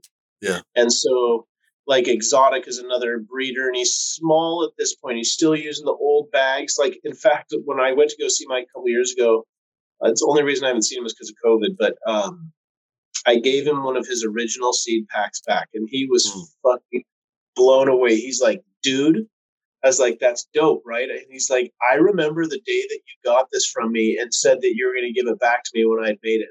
and I was like, I'd say with his fucking Lamborghini truck sitting the at fuck? the fucking grill, I'm like, yeah, dude, I'd say you, have made it, you know? So, um, but anyway, he he had this cut of clementine that he had hunted from symbiotic genetics, and that's where the strawberry came from that made the red pop and all this shit. Mm. And like there was some strawberries in there from that clementine that were like just fucking gnarly, dude. Mm. And it was like candied, like frozen strawberry. It was really fucking nice.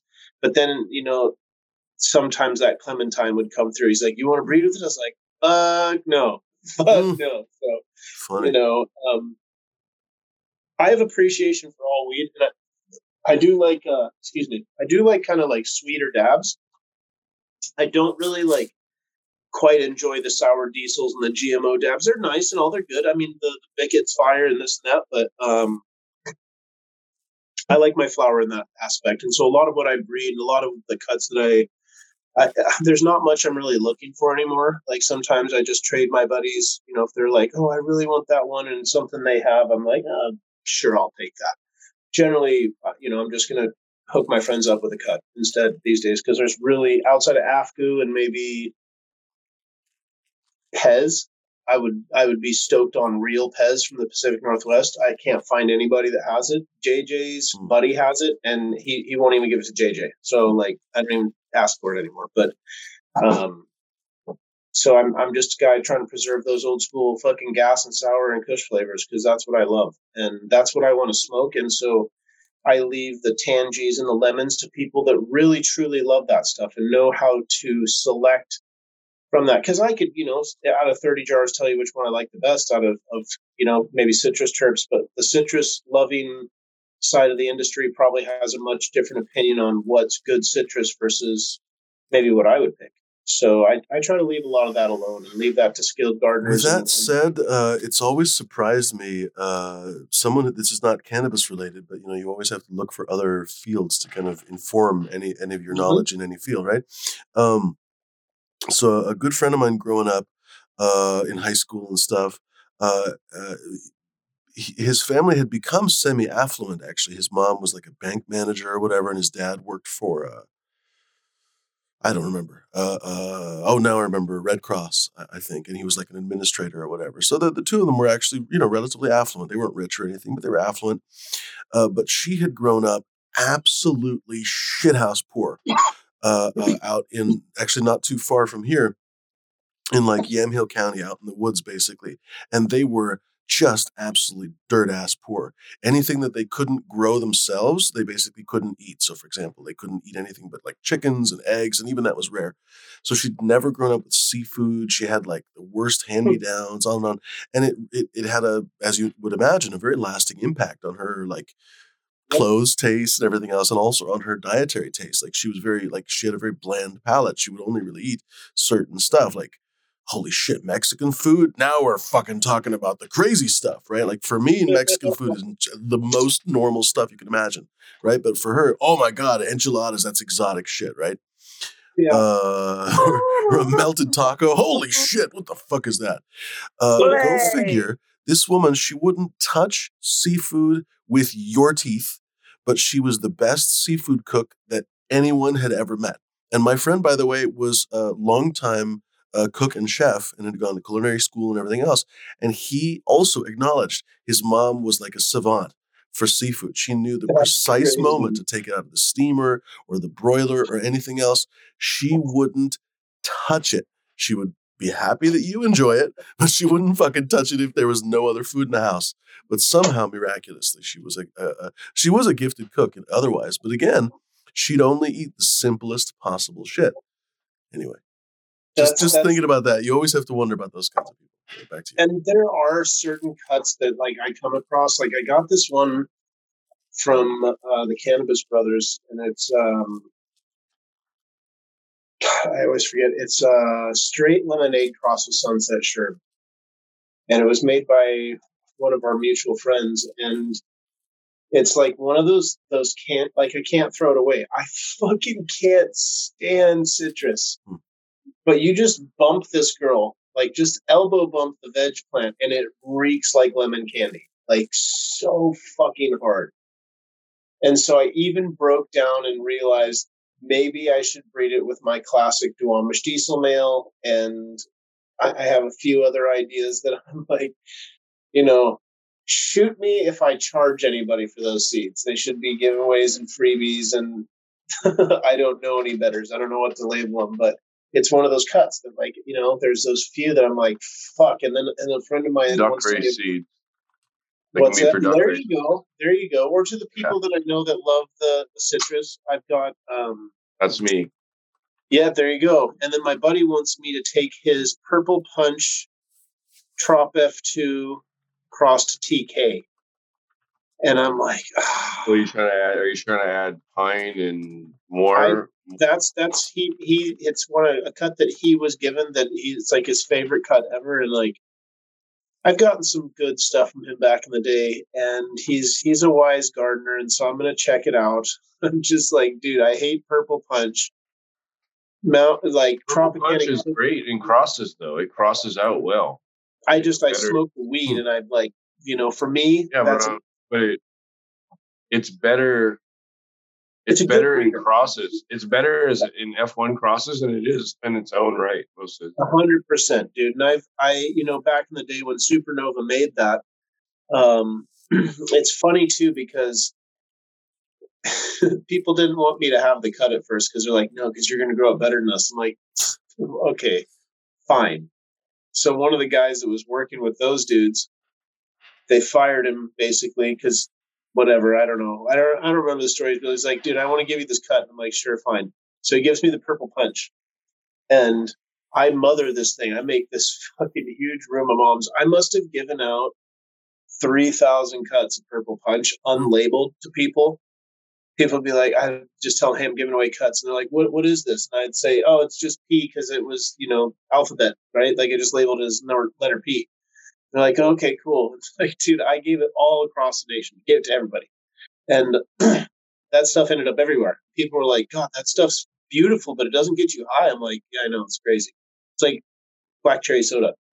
But anyway, uh, you know, there's there's all these weird citruses like Dutch Treat. I like that, you know, but I w- I don't want to smoke joints of it at all ever. Like I'd rather dab it if I had dabs. So, um, yes, Trinity, no problem. Um, again, I've got a bunch of friends that are of the the older world. And uh, back when I was working with Subcool, you know, we had the Blood Wreck, and that's Trainwreck, the Arcata Cut Cross of Trinity. And Blood Wreck is really, really special, unique, very velvety terps. And um, yeah, uh, the the Trinity cut I used to have for many years, and I got it from one of Subcool's friends back in the day, and I ran it for about three or four years. She was super special and i lost contact with that person and then uh, lo and behold she just happened to come back to me. Um, but it was sourced from some friends in norcal that then ended up sharing it with a friend of a friend on instagram and he's like hey uh, i'm not friends with this guy but i know he has my cut and so i had to go and do my dance and do my brick dance as it would have been from the show weeds and really make some some elbows rubbies. And i had to be very clear at the very beginning like hey uh, i just want you to know that i'm here to butter you up for the trinity cut you know? And i was open and honest about it from the beginning but i came with enough pancakes and and bacon in the beginning to show them that i wasn't fucking around. So uh you know it's just it, it helps being mr of cannabis when you're approaching some people because i got a i got enough street cred to at least get my foot in the door and start talking and saying well hey i've got these cuts and you've got that cut and i i you know what can we do? Um so i laid a lot on the line to get a lot of this stuff you know sometimes i was trading five grand in a cut to get stuff like my chem or my bubbas or my raspberries or whatever else it was like because back in the day it wasn't unreasonable to pay five grand for a super rare clone only right? Like if you wanted it and you you didn't want them to walk away from you then you offered you gave them an offer they couldn't refuse. And a lot of times that was the number you know? I mean back in the day og cuts mafu cuts I mean, I've heard of people paying twenty and thirty thousand dollars for the cookies and stuff when they first came out. Real cherry pie, real this and that, and then as it kind of got passed around, it got diluted. But um, Trinity's a special one. She she's definitely. I actually have. I don't think I could show it on here. I got a couple of zips left. It is some of the stankest fucking weed you will ever smell. Like literally, there's a lot of stuff out there that's pungent and and loud, as the kids like to say. Uh, but it is like I've got maybe three ounces in a turkey bag. If I was to open that in the office and walk out to see my wife, she would be like, "Oh fuck, you opened the Trinity, didn't you?" Because it's the one cross that I have. Everything I got is loud as fuck. I can promise you that. Like my weed stinks, like fucking stinks. So one thing people always know, they're like, "Dude, your weed tastes like fucking crazy. It stinks like a motherfucker. Looks amazing." So That's you said uh, you said you didn't like fruit, but what about raspberry? So the raspberry, I don't smoke that except for out of the bong, and I've kept that just because of breeding purposes, and my wife loves it, and it's really amazing for like moon time pain for women. and it's a really good mental mediator. You say So- moon time pain? Yeah, when chicks Moon are, are when they're bleeding, it's terrible to even fucking talk about. So anyway, um, Visitor. I have a lot of uh, friends that are midwives. So my my friends from Dragonfly Earth Medicine, they ended up bringing me into their fold probably like eight years ago at the Oregon Country Fair, and that was the first place I ever met them. We went and worked together for like a month, and I brought my raspberry Kush, and I gave some to Josh's wife Kelly, who you know they practiced midwifery together for many years all over the world. And there's a bunch of midwives at this place, and when they got a hold of the raspberry, it became very apparent very quickly that this particular cut of cannabis solved that problem and pain, and didn't take the crazy away, but it take took the edge off of it, right? Because you're you're just dealing with so much shit in that time. Uh, like I've observed my wife and many others just fall apart. And so the raspberry is very special, and it's a very deep, chocolatey, deep raspberry flavor. You know, um, it's dark, and so it's not quite like some of the other fruits and stuff. But um, the Trinity is like a grapefruit, sandalwood, cedar with a little bit of earth in there. It is, and it is, like I was saying, it is so pungent. It like sticks to every fucking thing.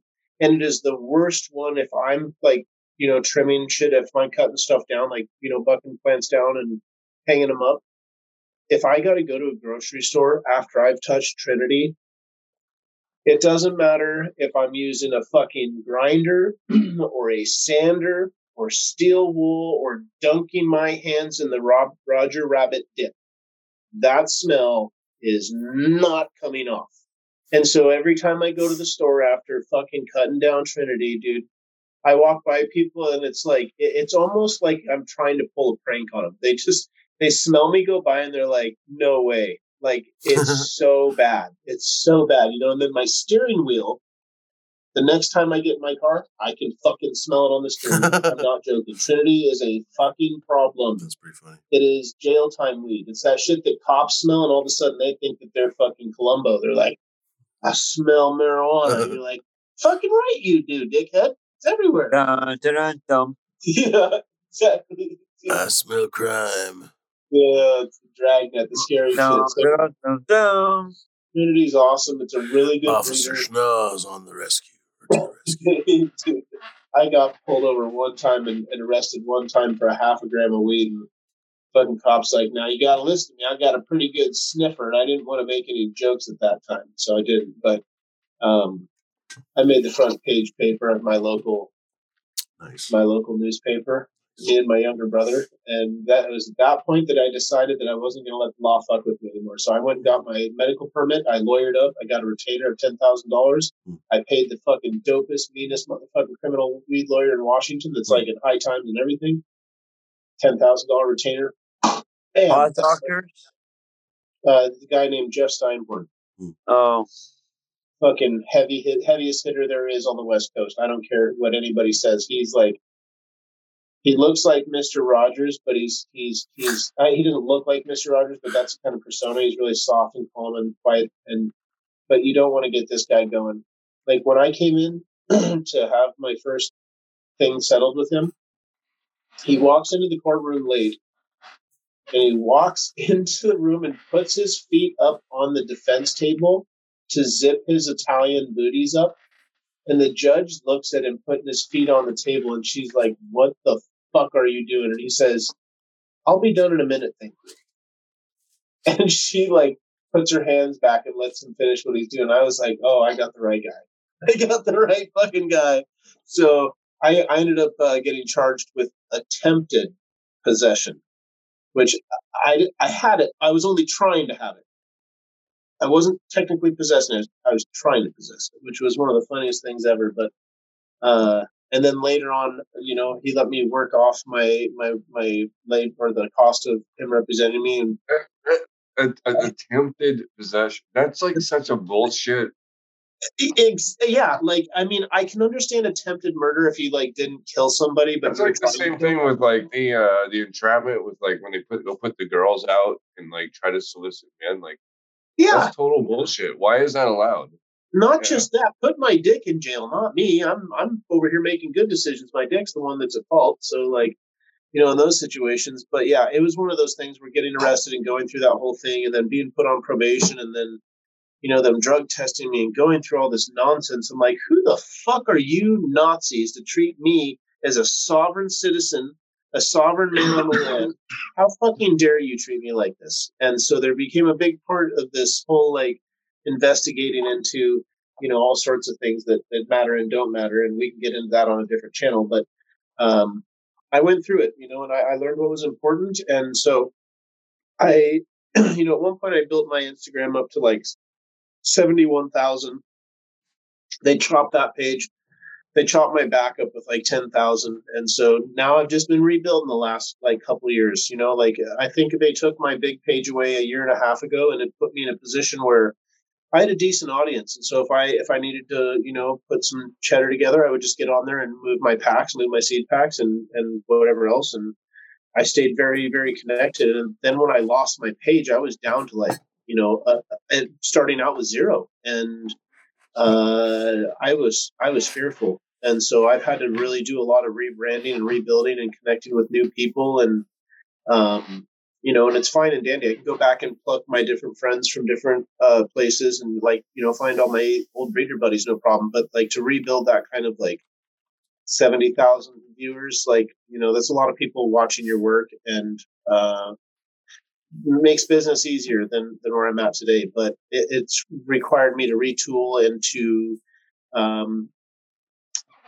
kind of base everything off the work again rather than the name because that got kind of easy just to you know Mr. Spliff was a thing and and it still is, but now I have to put in the work again, which I'm stoked to be able to like meet all these new people and I'm learning robots again. There goes your audio, yeah. It's always this phone. Okay, I gotta leave and come back. All right. No worries.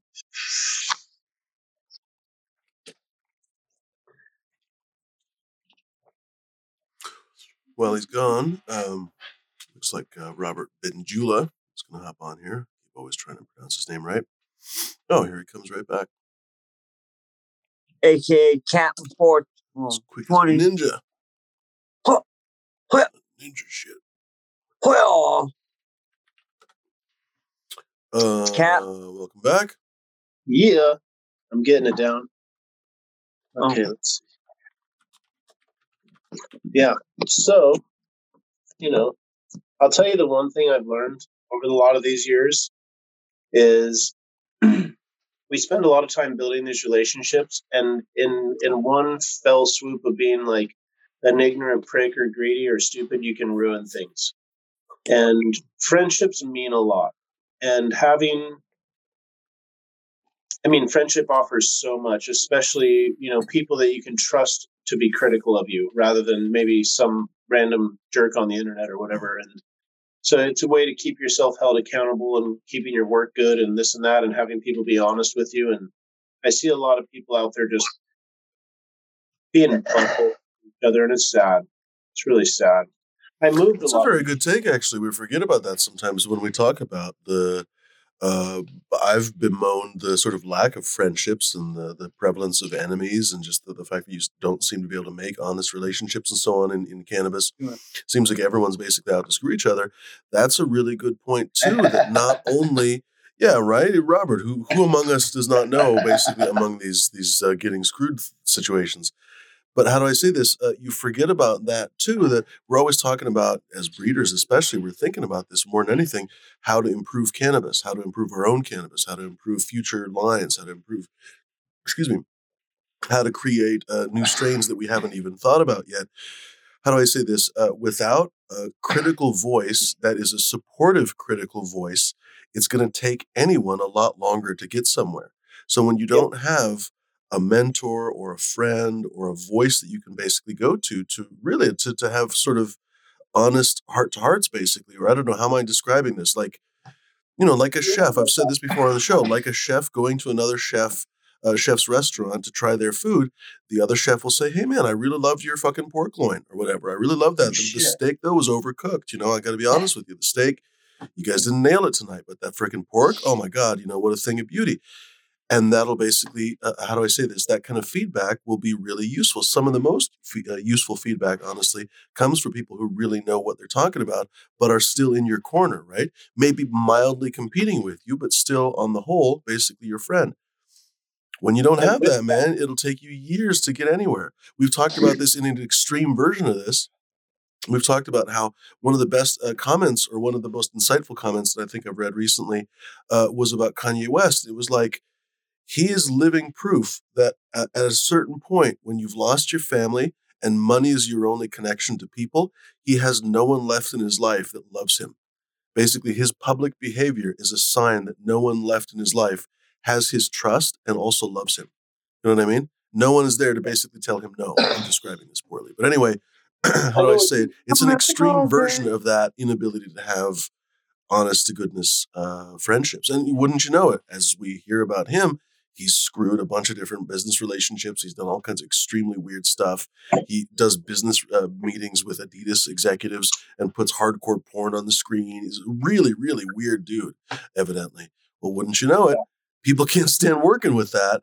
And little by little by little, if nothing else, you don't get positive criticism. And then you act like a fucking shithead before you know it. That's a very interesting take. Yeah. Well, and it happens like, you know, even imagine with the, the thing with chef visiting another chef's restaurant, like that chef might still be executing perfect SOPs, but there's a fouled valve on his grill that's mm-hmm. making it too hot.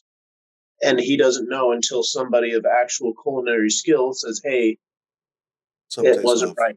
You know, the sear was wrong. It was too aggressive. It was too quick. And so then he goes and checks his grill. We go and check our PP, you know, people that do the salt stuff, check their PPMs or we're were looking that maybe there was a light that was coming on in the middle of the night when you were breeding and you had some fouled plants. And so you need people there and, and also to be able to confide in, you know, I mean, be careful with the vulnerability that you test, but you know, having friends is important in this industry and, um, especially in a game where everything is organic living tissue, you know, like it's very easy to lose things and to misfeed something or whatever, right? And so having a, a circle that's small uh, or big, whatever, but like at least have some sort sort of circle. And it's it's people are just so nasty in this industry, and it takes time to find the good ones. And generally, the people that I I seem to flock to are the people like me that have stripes, that have been abused, that have been through the bullshit, and realize that.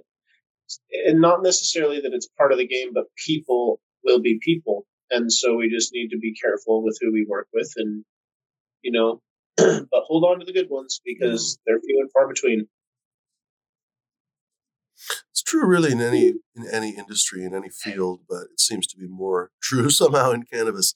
I think maybe this is at least my explanation. This is probably not the gospel truth, but this is my explanation that it's a uh, a gold rush uh, it's not actually a gold rush, I think, for most people, but I think people assume that it is. Well, every gold rush, I think, is that. Basically, it's not really a gold rush for most people, but basically everyone rushes rushes to get the gold, uh, and most people get screwed.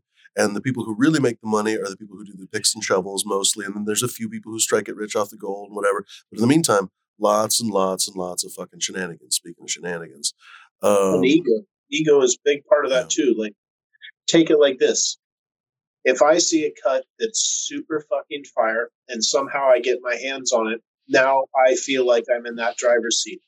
If I love, say, I, I love some certain kind of music, say, say I'm in love with Master P, and I buy a Master P album and I put it in my fucking my player, or I, I download it, or whatever the fuck kids do these days, because I'm I'm an old guy. But anyway, so listening to that music does not I think they you. boof it. That's what they do. There you go. The so uh, but most people these days, just because you listen to something does not make you feel like that person. But in cannabis, if you get a particular cut, all of a sudden you feel like you. It's like being able to. Be, it's like a, a a costume, like a living costume that you can put on and become that rock star, right? Mm-hmm. And so there's all this like this covetousness uh, because of that covetousness in, in cannabis, and people think like all of a sudden like if I can get that cut, I don't care what the fuck I got to do to get it. I need to be that dude with that cut or this blah blah blah blah. And and so it's a it's a much it's like a living suit that people can put on right and so cannabis is cutthroat and it's very driven by uh, greed and and things like that but i don't think necessarily for even the, the means of having the money but showing people that you have the money right so it's like cannabis has this very odd influence because it is partly drug culture it's also partly like a medicinal culture. So there's both of those hierarchies that exist within the same plane, which is fucking crazy. But cannabis is a unique industry due to the fact that it is what it is, and people that have certain genetics flex in a certain way that others can't. And those things can be attained rather easily. So it causes people to, well, maybe not all of it, but you know what I mean? You can buy pack seeds, you can hunt it, all of a sudden you're the new dog with a big dick. And so it's interesting how there's a lot of this like stepping on each other's toes and cutting each other and nasty shit that goes on just so people can have this moment to flex. And it does lead to being, you know, financially fit and whatever else they're trying to chase, but it, it's ugly, you know, and a lot of it's ego driven rather than ego and pride. Welcome to Michigan. Yeah, God, Michigan was. Everybody's got a 30 and 40 light basement. I'm like, fuck you guys over there makes me so sad. In the Northwest, you're lucky to have a basement where you can get an eight lighter in. Over in Michigan, everybody's like, no, I got room for 50 in my basement. I'm like, know, yeah. fucking Michigan. So, anyway, anybody got any questions? We've had a few questions, honestly. Well, you answered a couple of them. Uh, what was I going to say? Uh, you got me thinking about uh, uh, uh, who are your legends? You know, we've talked about uh, some of the people you sort of dislike and so on. But who are your legends? Or you could answer that a few different ways. Who are the people you look, you look up to now, or even uh, uh, look up to just in general? Maybe there's some people you aspire to. Uh, uh how do I say that? Uh, I don't know. Some people whose work you respect these days, or even people whose work you really uh, made a formative uh, uh, uh, role in your life. Subcool first and foremost. I knew of Subcool as a photographer and, and, you know, even though there's tough times at TJ, Subcool was a dear friend of mine, and I talked to him, and we were we were working on things together up until the day he died. I think I, I probably didn't talk to him within on the phone within probably a month or so of him dying. I texted him probably like ten days or so before he passed, and it fucking hurt. Losing Subcool was one of those weird things because. it's a surprise for sure. Subcool meant a lot to me for a lot of different reasons. You know, he was he was a fucking cool cat, hardworking guy, same kind of dude as me, tradesman, a little bit, you know, egotistical alpha, and um,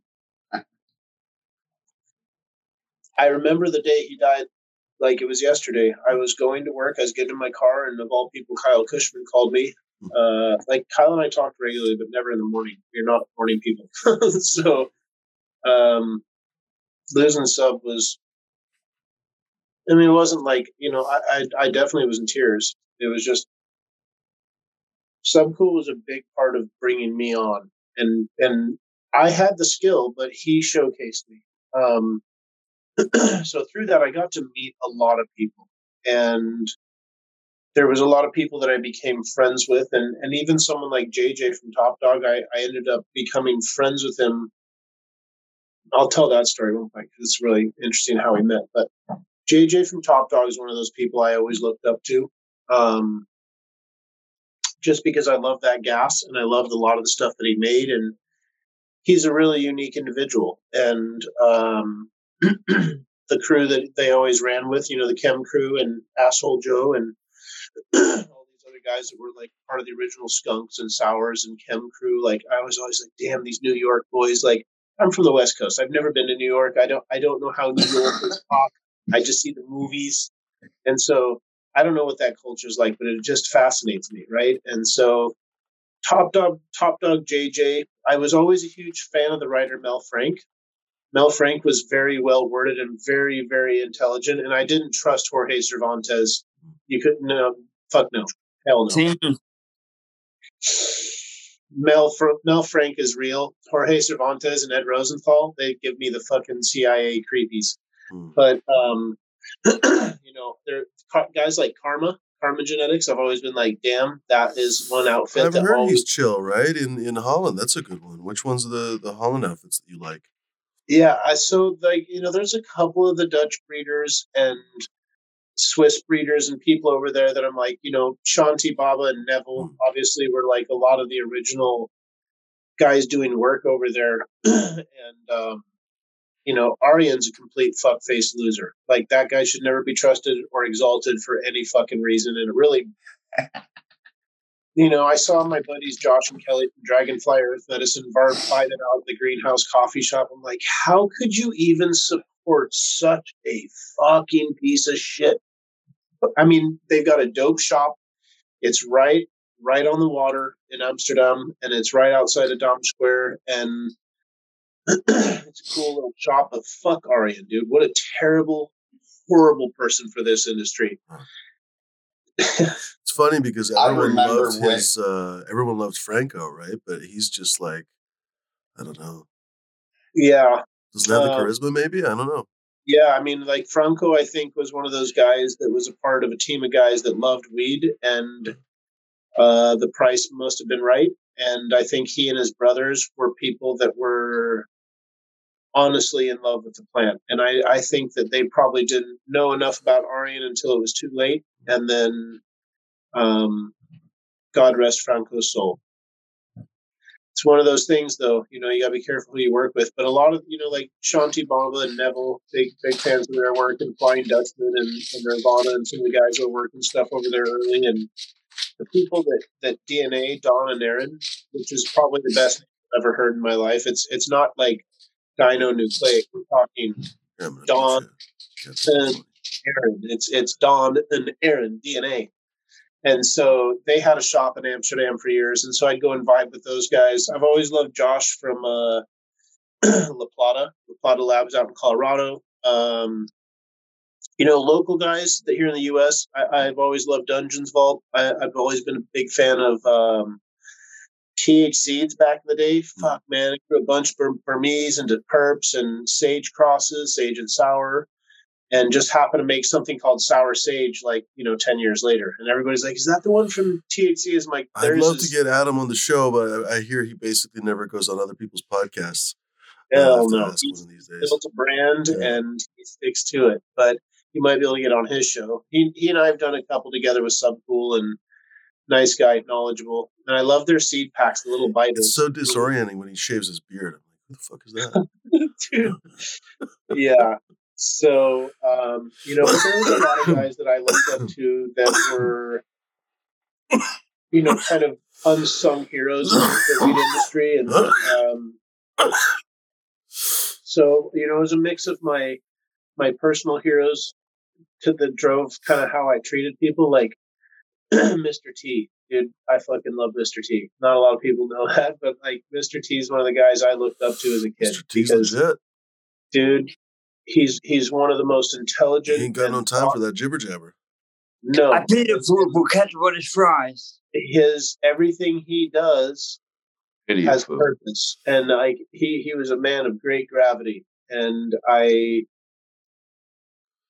So you know, seeing people like this, I knew that I had to that I never had maybe the means to be somebody like that as far as public reach. I mean, there's very few people that go into Hollywood and come out the other side still themselves, and he is one of those few that he was too strong to break a man like that. Like you, you'll never do it. And and so I try to be good to people, and I I mean I fuck up. I'm human, but I really do my very best to be honorable and thoughtful. And sure, I go on my rants, and you know I have my political views and spiritual views, but genuinely through my time in the cannabis industry.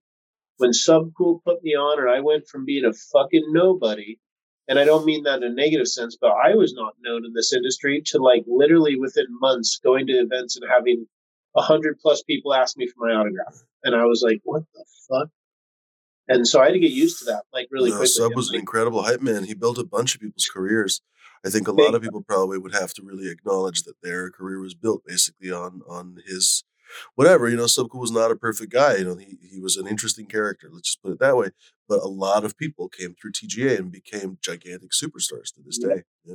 that was I owe everything to Sub. And like it's uh it's crazy when I look back and I, I see all that. And because he put like, you know, here I was, this person that had moved schools a lot, and I never had a lot of really. I had, you know, a couple of solid friends in my life, but I moved all the time, and so I was always left without that key circle, and I always felt dismissed and not like un, you know, forgotten about, but I knew my time was to come. And so when all of a sudden I was given this platform to talk to people and be good to people, I used it for the right purposes and I, I gave back and I loved on people and I, I was there to do whatever it is that they wanted from me and not like I was some kind of star, but I was a cog in this this thing that everybody wanted to be a part of. And so uh, you know, I had people that really were instrumental in me seeing how easily it is to lift up somebody's heart in a small moment and make it everlasting and not for your own benefit but for the fact that they might have been suffering.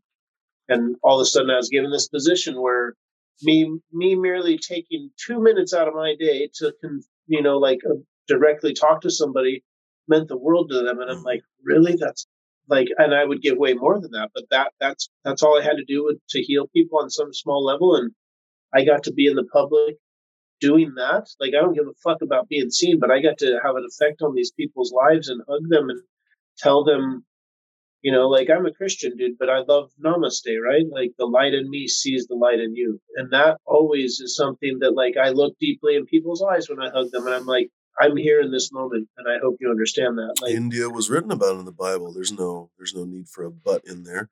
It's widely right, speculated that a lot of uh, Indian wisdom actually influenced uh, uh, Judeo-Christian uh, uh, thinking. Anyway, back to you.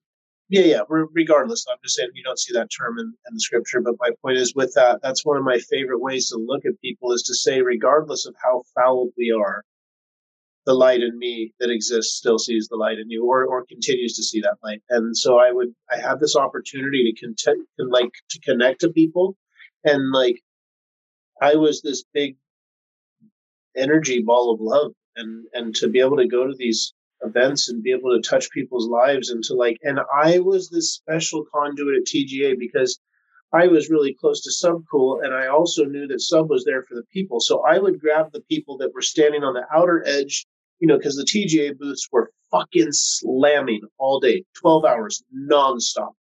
And like just heavy activity. We always won best booth. We didn't always place in the cup, but um, people that were less assertive I would see them like watching and looking. I'd say, "Hey, you guys want to meet sub?" And they'd be like, "Oh no, no, no, it's all good." I'd grab by the hand and just fucking tell the crowd and be like, "Move!" And they'd be like, "Hold on, Spliff's trying to get through." And then I'd bring them straight up to the front. And I'd be like, "Subcool, these guys want to meet you."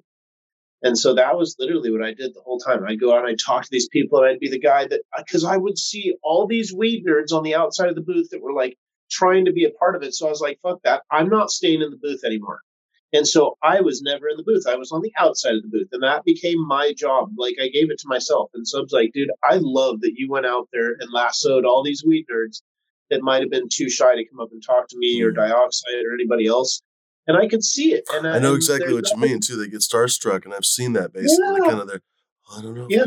They're all nervous. they know, got some money in their like pocket, and they're like, oh, small people, and they want to buy a pack, or they want to ask for an autograph, or like, hey, what if I don't know? What if I sound stupid?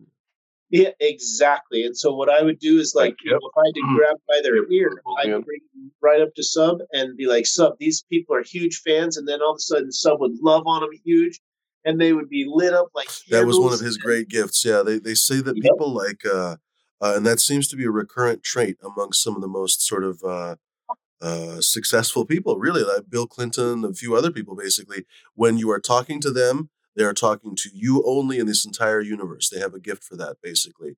Uh, they say right. the same thing about quite a few different people. Who is it? Uh, our current president, our previous president, actually say what you want. We did disagree slightly, but apparently, when he talks to you, he basically talks to you. That's basically a very whatever human, a gift yeah. or a skill or whatever it is. Yeah, it, it, it's it's very counterintuitive because most people are used to uh, talking to when they talk to someone who is powerful, influential, or famous, or whatever. They're sort of aloof.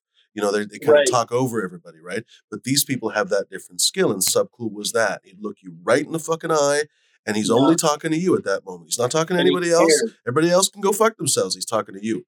Yeah, even if yep. it's only 30, 40 seconds, he's talking to you. It's a great gift. Dude, they would remember that forever, and Sub would too. And yeah. so I had such a unique job. Like, you know. And again, it was I, I wasn't given the job. I just real I saw a need and fill a need, you know, like. Uh, and it was the greatest honor to be able to serve the people like that because I was given this position. Like, sure, my garden game's fucking tight. I'm a good carpenter. I can build fucking tits rooms. I'm a fucking, you know, I I, I have an ego to fulfill, so I can't bring shitty weed to the table. So there's all that. That's great, but all of a sudden, I got to go and make people's days, and it didn't cost me anything but being excited about what I was doing. So we'd show up to the cup as soon as we got there. There, like maybe for the first hour, Subcool is like kind of like all over the place talking to people. And I tell people like probably come back in like an hour because right now, you know, it's just and it's we're setting up still and it's odd and like I promise I'll take care of you. And so um some of the people that I still know today, you know, I met at those cups because of the TGA situation and and I'm so grateful for what I've been through. I've met so many awesome people, and now I, I get to breed seeds and connect with other people doing the same and bring really awesome genetics to the table. And speaking you know, of that, do you have a uh, do you have a plan? Do you have a style? Do you have a, a goal in mind with your your genetics? So I, I'm somebody that's obsessed with my original like favorite, which is Seattle Sour Kush Chem Four headband, and um, you know, I plan to just completely rebuild a lot of these old school cuts. And I'm not looking to make make maybe BXs and BX7 and follow traditional. Well, before we move on, what do you like about it? What do you like about? So it's the same. Basically, it's the same cut by a different name, or is that two different cuts? So Seattle Sour Kush is Chem 4 headband. So gotcha. the original Chem 4 cut with original headband, not Lupa, not 707, like that old school original diesel gas. And so it adds like this very sour element to Chem 4. And the odor, the taste, there's nothing that even comes close. You could show me a thousand cultivars. There's things that come close, like my kosher cut makes me really happy. My motherfucking uh, my Chem 91 cut makes me really happy. Chem 4 alike, Chem D, but there's nothing like Seattle Sour Kush. And so within that, I I I've made some BXs in the past with that just to make that available because I don't let that cut out at all. Um, but I I love sour diesel. I love chem dogs, and so I build a lot of my gear that is heavily laden with those parents in it, right? So we'll go a bunch of different directions, but it's just interweaving these cuts and, and making these nuances. One's a little bit more velvety OG, one is a little bit more of that, like, not necessarily larfy sour, but, you know, not as tight and dense as some others. And I'm a flavor whore. I, I only smoke spliffs and joints like, just oh, as long as it's not fruity. Yeah, and, and there are a few fruits that I like. Uh, the 818 is okay on the headband. That one's okay. You know, like it's it's dank. Don't I mean I shouldn't even say that it's okay because that's fucking stupid. But it's fire as fuck. Just like you know the 707. It's just that they're not like that original sour perfect. Oh my god. So um, a lot of these remakes still pay great homage and are, are awesome recreations or whatnot. But that the one that I'm after is that, and I my buddy still has the day record. Um, there's something about that flavor, and so you know I collect sour diesels, I collect chem cuts because you know I have three cuts labeled chem. I know I like this guy. you know, so I know exactly what Chem 91 is, and I've gotten cuts from my buddies that swear up and down that it's Chem 91 and it's not, but whatever it is, it's gassy as fuck. Just like things like motor breath, right? Like having that SFV crossed with it is is fucking dank, but it's not the same flower, it's not the same texture, and so I'm always working textures and taste because I know what I like and I know what smokes best in a spliff, and um, so I, I, know what I like. Fuck you all. yeah, pretty much. And then oh, with that too, like you know, having specialized people doing their thing is really important because again, I don't want a plumber doing carpentry for me. And likewise, I sure as fuck don't want a carpenter doing any goddamn plumbing because that dude stick to what you know because specializing makes things work. And so like I leave the other work to other people. I leave leave the tangies and the lemons and the grapes and the living in their lane. Yeah, but you know, So you're so being a uh, sour chem lover. I'd imagine that you built your males that way. How, how did you build your build your males, and what exactly are they? So I've got probably five males that I still keep right now. Um, my original, like I guess you would call it my flagship flavor was Evergreen, and that was kind of when I was finishing up my work at Gage, right? Like I made the Seattle Sour Kush Mendo Breath Cross, and um, that was where I was going to start breeding some some more stuff that was kind of like more my angle. So I'd hunted 150 seeds of that, didn't find the male I was looking for, so I popped another hundred and I found this fucking stud from the Seattle Seattle Sour Mendo Breath, and it was this fucking dank ass, beautiful, gassy on the rub, just everything was right. I hit that to something we call menthol diesel, which was a mix of chem, sour, and kush. Um, some of JJ's gear, gear helped me bring that together. So I pollinated that that menthol diesel with the Seattle Sour Kush Mendo Breath, and that combination I called Evergreen. Washington State's Evergreen State. A lot of my stuff's locally named. Um, and so I did some offshoots from the Evergreen. The Evergreen I pollinated a bunch of work because I wanted it to be something that I could pollinate all the chem sours and OGs and really um, find things within that that stayed towards the sour. And due to the fact that the Mendo breath has Mendo montage, you would find these annoying pink and purple influences very rarely, you know, four or five percent of the time, but enough to where you had to be careful. The sour grapefruit could come creep, creeping out. So um, once I made evergreen, I pollinated a Once again, the sour grapefruit to me is a good thing. I'm like, why, why? why Yeah, and it was nice. Poor things out.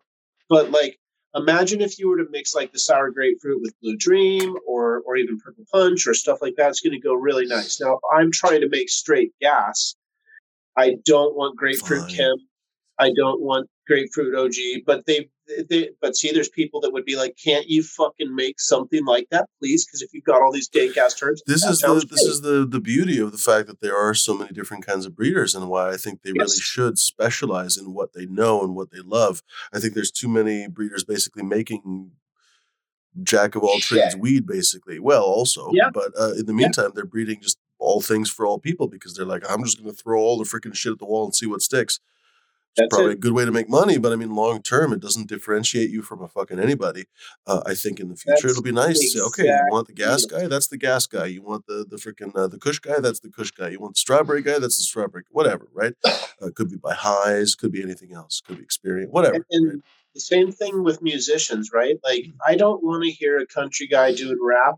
Sure, if you got one fucking song on your album that's a tribute to this or that, I mean, whatever. I, I don't want to hear some rap guy doing country. I don't want to fucking.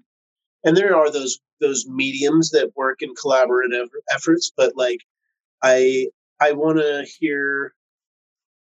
I, and this Come on, is you want to hear MC? Come on, I know you want to hear MC Hammer do some hardcore metal.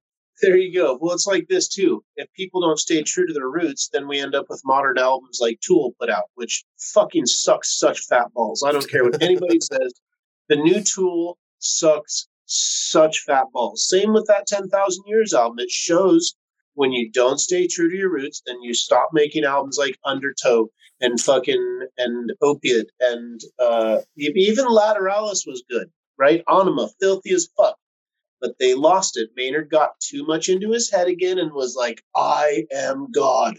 And then the, the music gets all twisted because of that. And so within that, I try to really not let other people influence what I like. And as the artist goes, you know, that the band is a different story because you got multiple people, but I really try to stay in my lane and do the things that I love to smoke because otherwise I don't feel like I know I, I won't be able to build that intimacy with it, and I won't be able to be excited about it in the way that I should be. And um, I share cuts with people and stuff like that with other guys that are breeding stuff because I might have something that can greatly affect their work and that they're super excited about. That I would never take that cut down that road, but they would gladly and rightfully. So I stick to the sours and the chems and the cushes because they're the things that really have a special place in my heart. And um, and then there's nuances within that. You know, like I love Triangle, but I would way rather smoke True or SOV because Triangle's got that hint of lemon that I'm like, man, Yeah. It's Once again, fire. that lemon. It's so Fuck fire. The. Triangle's so good, It's but so there's funny times- how different people have such different tastes, though, right? Yeah, dude, big time. I mean, there's there's a lot of like you take dudes back when you're in middle school comparing chicks. You're like, damn, that chick's hot, and your buddy's like, what?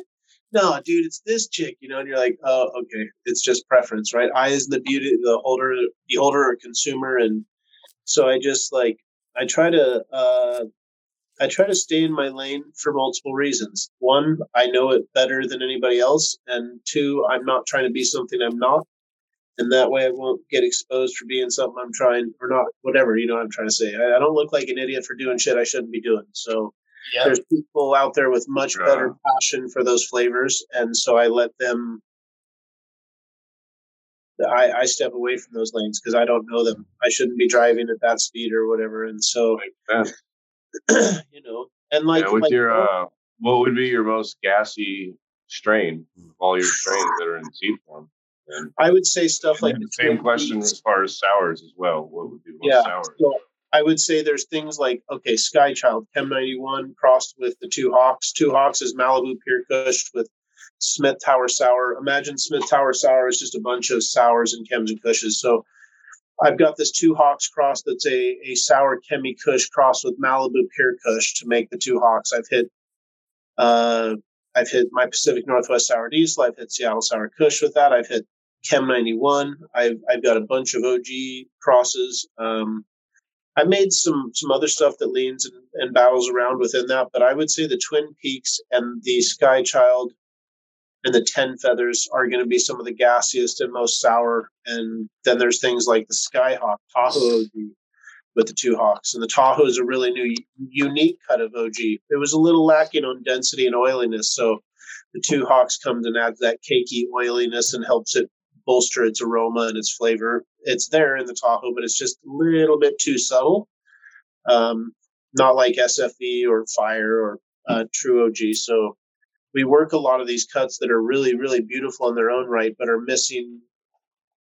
Maybe it's just ability to fully express itself flavor wise. And so we build these males that are oily and gassy and cushy and don't have a deviation of peach or lemon or lime or whatever else. Um, you know, and, and the coolest thing about working with other people is like Florinugs and I have very similar tastes and things, but there's just those little nuances that he can do that not that I can't or wouldn't, but uh, they they slightly appeal to him or me in a different way, right? And so um, it's really cool to be able to work with people and to have those friendships where you can go over things and be like, well, you know, have you ever thought about doing this or tried that or whatever else? So I'm grateful for the, modern the modern world of uh, social media and connective like we were videos. talking about over years you know probably the first you know you guys have known each other for half a year or something that's that's that's wonderful. First six months to a year you guys are probably not going to talk shit about each other's strains. But as you guys know each other for a few years that's when the friendship is really going to be rewarding and fruitful because you're going to know each other and know each other's breeding style have smoked each other's weed heard each other's complaints you fucking name it for several years in a row and you'll be able to tell flora you're about to make a stupid mistake with this male. Like I- know that you think that it's a good idea, but it's you're going to make a terrible mistake. Da, da, da, da, da, da, right? Like a good friend would be able to tell you about a girl. You know, only a good friend would be able to tell you. You wouldn't trust anyone else, right? And that's going to be. How do I say this? I think that's ex- exceptionally rare in cannabis. There's a few people that get to have those kinds of relationships, but as you build them, like you said, you must treasure them because those kinds of things are invaluable. So Well, when it comes to things, what was really strange is that we had a we had a common circle, which involved um, some of the TGA people in the TGA crew and some of the other people. It's like we all knew like the same people. There's people I knew for like I've known for like twenty over twenty years at this point. So it's like we and I used to hear things about him from those people. So it was like it was really interesting because like we knew That's- we knew the same people. the. We went to the same parks. We got we got our we got our our uh, illicit stuff the same parks when we were teenagers. Yep. We shopped at some of the same places. We were at we went to the same Oh, events. Dude, the weirdest things.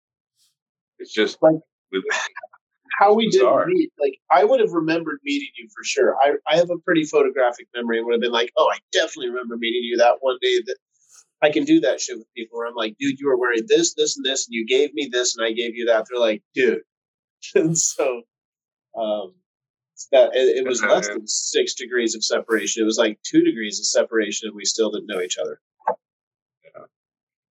Hold on, Weird, I think yeah. the, the wifey's calling me. I'll be right back. We pause this. Which, uh, you know, we pause this program I for station identification. It's your mama's favorite channel. Go for it, Captain 420. You know, I kind of uh, go along with that too. Of course, I just lost what I was saying there, but Uh, we were talking about uh, six degrees of separation. that's it. yeah, Pepperoni pizza. you know, there's Something. in Ohio, especially. And just to let you know, uh, I had a few talk. I had some talks over the past few days, and uh, we closed the genetics back on Ohio. If What- you what do you want mean? Ohio genetics, come to Ohio. Uh, we're not letting them out. Oh, right on. Well, I don't know. Is, is that good or We, bad? we, we decided What- what- no, it's what actually it's a bad thing. It's What's an example thing. of Ohio genetics other than Death Star? Lemon G. I mean, G. Well, that's out. That's one People have the, that the dude always talks about, huh? Bubble Bubbleberry. We had a Bubbleberry cut that's still in Ohio. There's uh oh God. Why would you guys want to hoard that? We're tired getting screwed. Well, how are you and getting this is what's happening. We're, we're too we're kind people. We're starting to open up, and what's happening is is there's all these new breeders out there that basically don't have any of the older genetics. So when people like me come around with these older genetics, Oh, buddy, buddy, buddy, buddy, buddy, you got to help out this buddy from Ohio, man. I'm from Ohio. I'm from Ohio. You got to help me out with this strain. I see and basically people using you. You help somebody out, and then the next thing you know, there's fucking seed packs out there. And you told the person, listen, this is for your personal garden. And Yeah. next thing you know, there's seed packs out there. Well, you know, It's like, I've what had, the fuck? I've had testers that you know were like they were testers. I sent them stuff before. They've done two, three cycles. You know, you kind of gain some trust, kind of shit. You know, and then I send this guy like uh, five strains. Well, then um, I'm like waiting for photos, waiting, waiting. Because usually I get photos like every two weeks. Nothing, nothing, nothing, nothing. Then all of a sudden I see a post months and months later. And it's my strain that it was a tester crossed to another one of the testers that I sent the guy. It was like, then there was that one of those testers crossed to a couple of the other testers. So it was like, I was like, what the heck? Blew my mind. Started a seed company based on my testers. Yeah, exactly.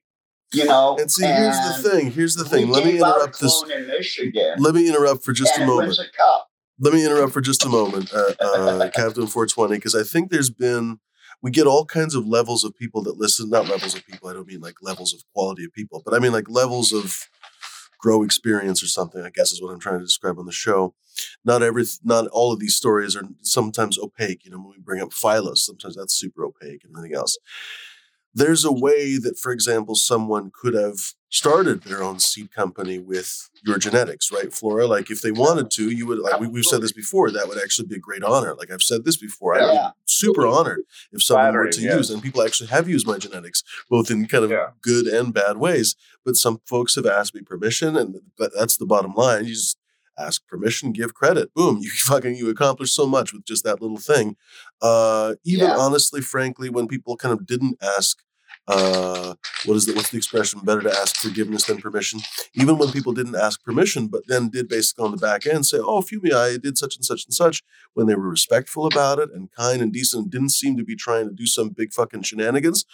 That's apparently my favorite favorite word today. I was fine with it. You know what I mean? Because, like I say, what am I breeding my genetics to be sterile? No, I mean I'm, I'm on purpose breeding regs. I hope to breed femmes here in the near future, but I mean like I've actually literally been doing it on purpose so that people can actually select things in the future and build and and, and grow things in the future. So it's actually a great honor. Like, why would I say, "Oh my God, they crossed Morgana to something"? My fucking stars. I Uh, mean, what? What was I surprised by that? Yeah, thing. exactly. Yeah. Yeah, Yeah, the fact that they found something that they think that special in Yeah. your seed pack, that's it. right? That's that's very flattering. That's it. The Yeah. problem was is that these things were not released yet. Yeah. And Yeah. so then That's part of the problem, exactly, my right unreleased They material. basically stole your work before you could even profit from it. Exactly. Yeah. To see, I had a two about a two hour conversation with JJ because I wanted to know which way he took the Stardawg.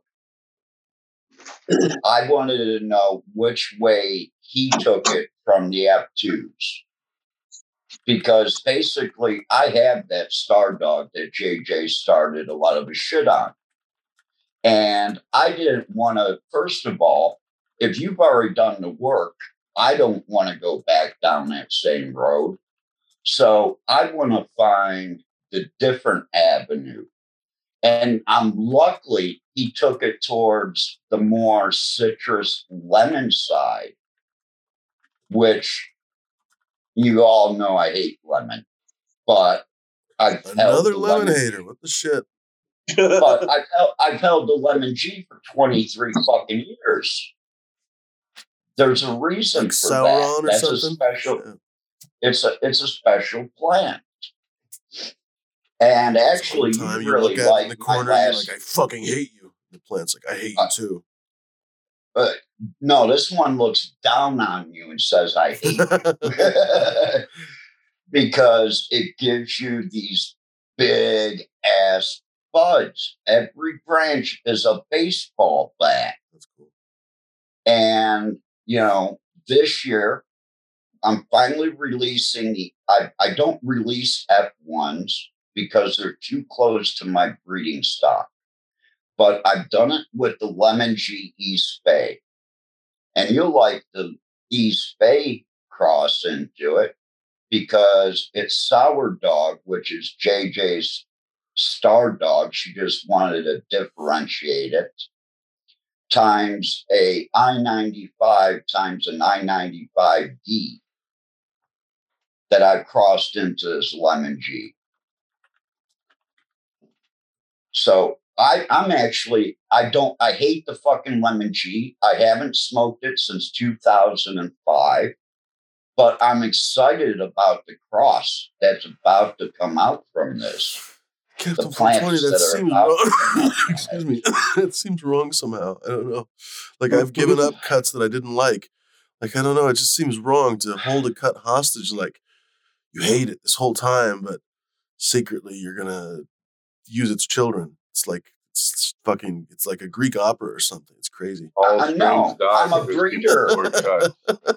I, Go I'm, bre- I'm a breeder. I'm taking it the way Hey. that I want to take it. Breeder or not, all strains die.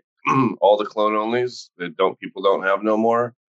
They don't have no more because they didn't share them. Oh no, we've we've got to strain out to people. We've there people have it, they just don't talk about it.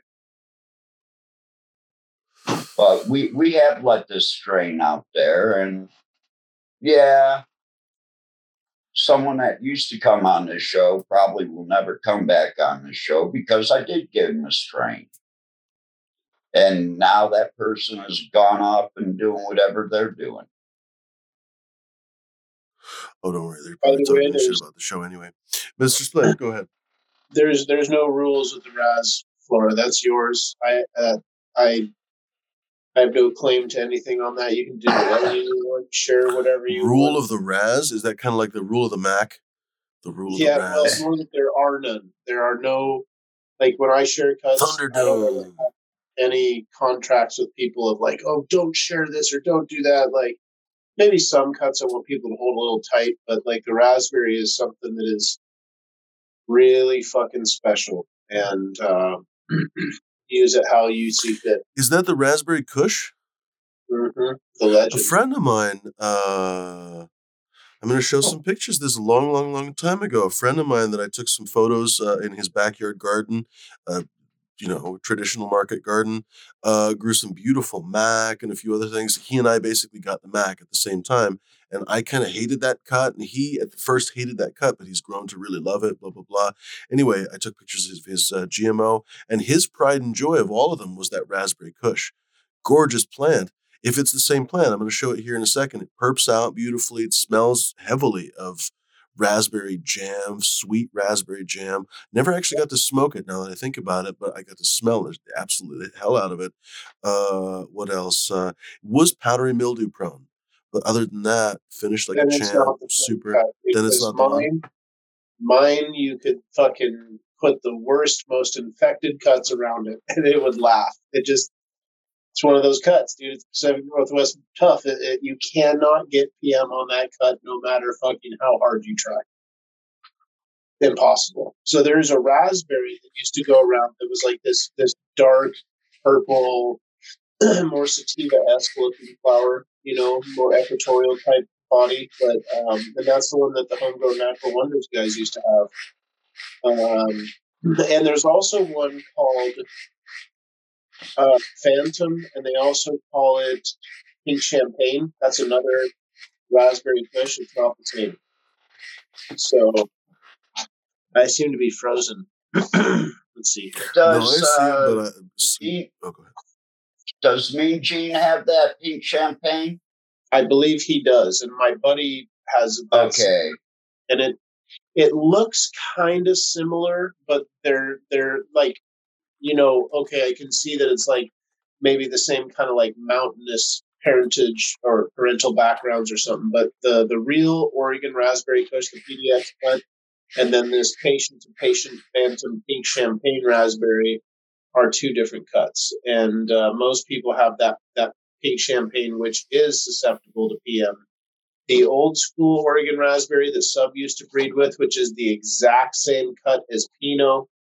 Pinot and raspberry are the same, and Sub made Cuvée and raspberry smash. I'm like, bro, those are both raspberry space queen crosses. He's like, no, one's called Pinot. It's different. I got it from Frenchie. I'm like, trust me, that dude got it from the same guys that I know. I, it's it's the same cut. Pinot and, and raspberry Kush are the exact same cut. So anyway, yep, that's the pink champagne. You know what? cut. This is this is ice cream cake right here. I I was think. gonna say, there's no way that's raspberry. This was beautiful, uh, beautiful, beautiful plant. By the way, this was uh, honestly, it was really fun playing around with this guy's uh, garden because I just went around, pretty much uh, took uh, photographs. This was a couple of years ago now that I think about it. Uh, but uh, I got a real appreciation for uh, some of these hype cuts that are easy to make fun of. This is, like I say, I think still ice cream cake. Just kind of trying to scroll through here to find some of the Those other ones. cuts are really great, but the problem with a lot of things like ice cream cake is they got shared by every mid-level gardener immediately, and a lot of shitty, small, salt-fed gardens grew it out. It just looked like garbage, and it was that same monotonous flower, you know, and like done by the right guy. Mm. That's the raspberry kush. Amazing. This was his uh, raspberry kush. See if I can find any more direct That looks a lot more like the Phantom, to be honest. But you know, it's tough to say. Mine, mine flower structure looks I- similar, That's the one Um, too. Yeah, that's it. but that no, that's definitely mine. Would be really colorful at that point, outside or in. Gotcha.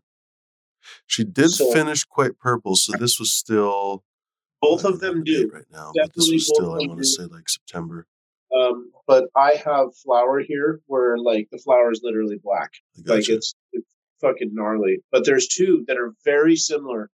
And I was going to say that first one. I was, I was going to say yeah, definitely not my cup, but it makes sense that it was ice cream cake. But you know that's got a similar Afghan style build. It was Mhm. like these raspberry and blackberry, like a velvety Afghan, as far as their structure and the way that they they thicken up and all that. And so I find that um,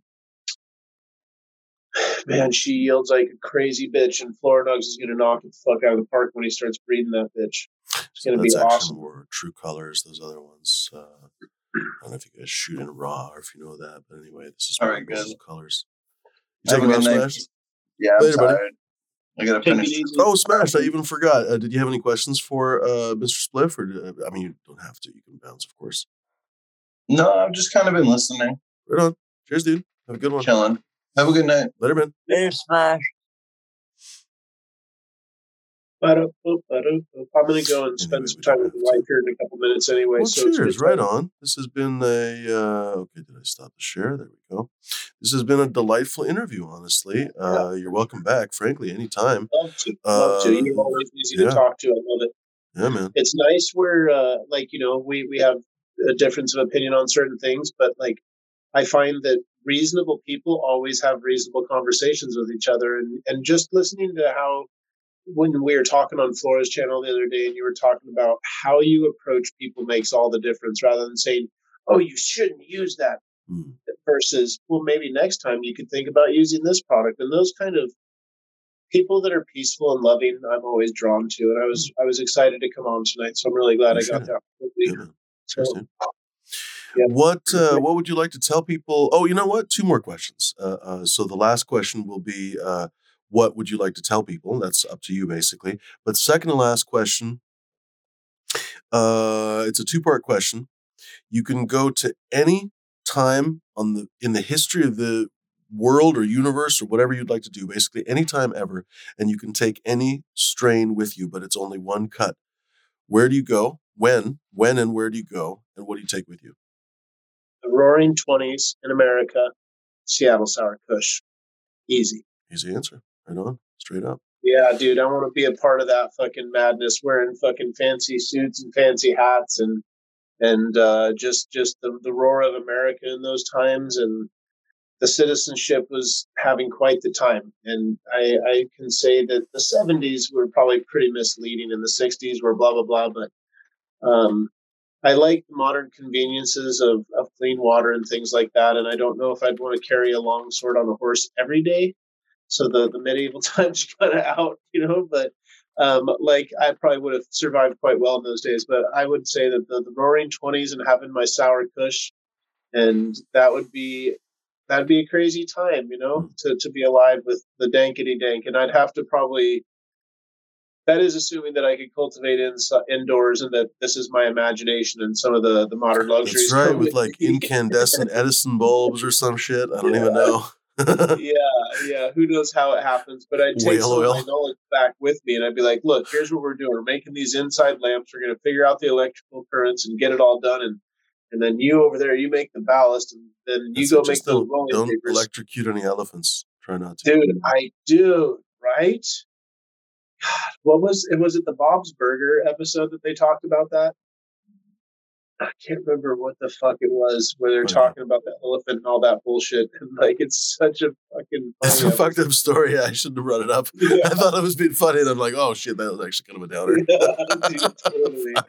Uh, but the thing that I would like to leave people with, which I, I try to convey this all the time.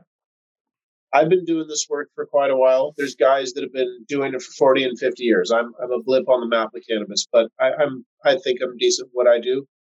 I think there's a lot of people that second guess themselves in this industry because they see the magnitude of this.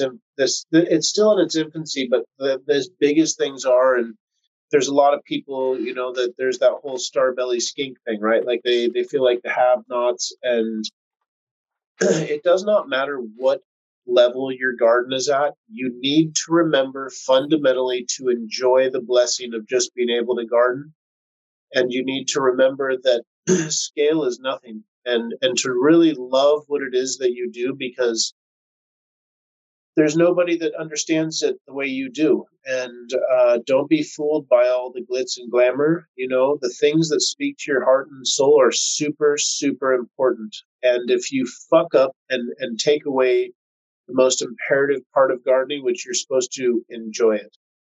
So slow down enough enjoy the garden.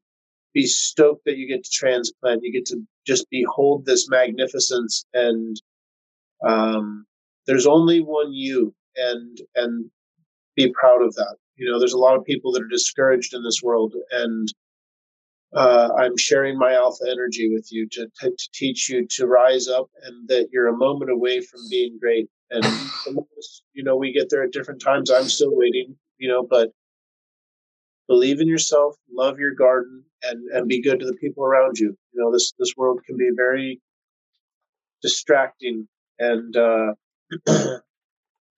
gardening's good because it's very human, fundamental practice. So stick with it, love it, smoke a lot of weed.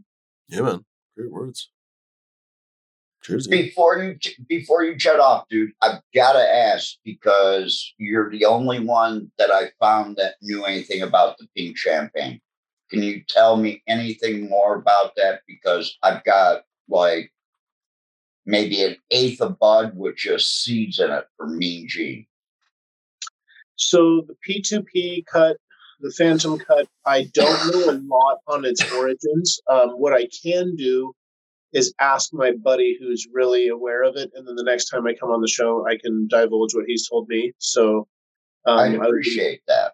Yeah, not a problem. I can totally find out what it is that he knows about it because he has, like, I believe his family, uh, like his whole family grows weed, and so he got it from either his brother or his dad, and they would know all about it because they're they're fucking straight weed nerds. They're encyclopedias. Hmm. So um, I will ask them, and then I don't know if I'll be back next Tuesday. I'll probably be the following one because I, I work every other day. So whatever day I have off this week, I'm working next week. So, um, but yeah, either that or on Florinug Show. If you ever see me on Instagram or something, just say, "Hey, fucker, what, what's up with pink champagne?" And I'll have some more answers. But I appreciate the, the, opportunity to come and hang with you guys. I hope you guys enjoy the rest of your evening, and uh, as always, I'm grateful. Saturday.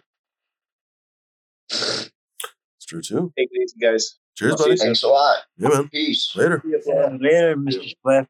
Thanks for coming on. Great, yep, uh, great interview. Thanks, Mr. Spliff. Yeah, that's someone I could get along with at a table in a smoke session.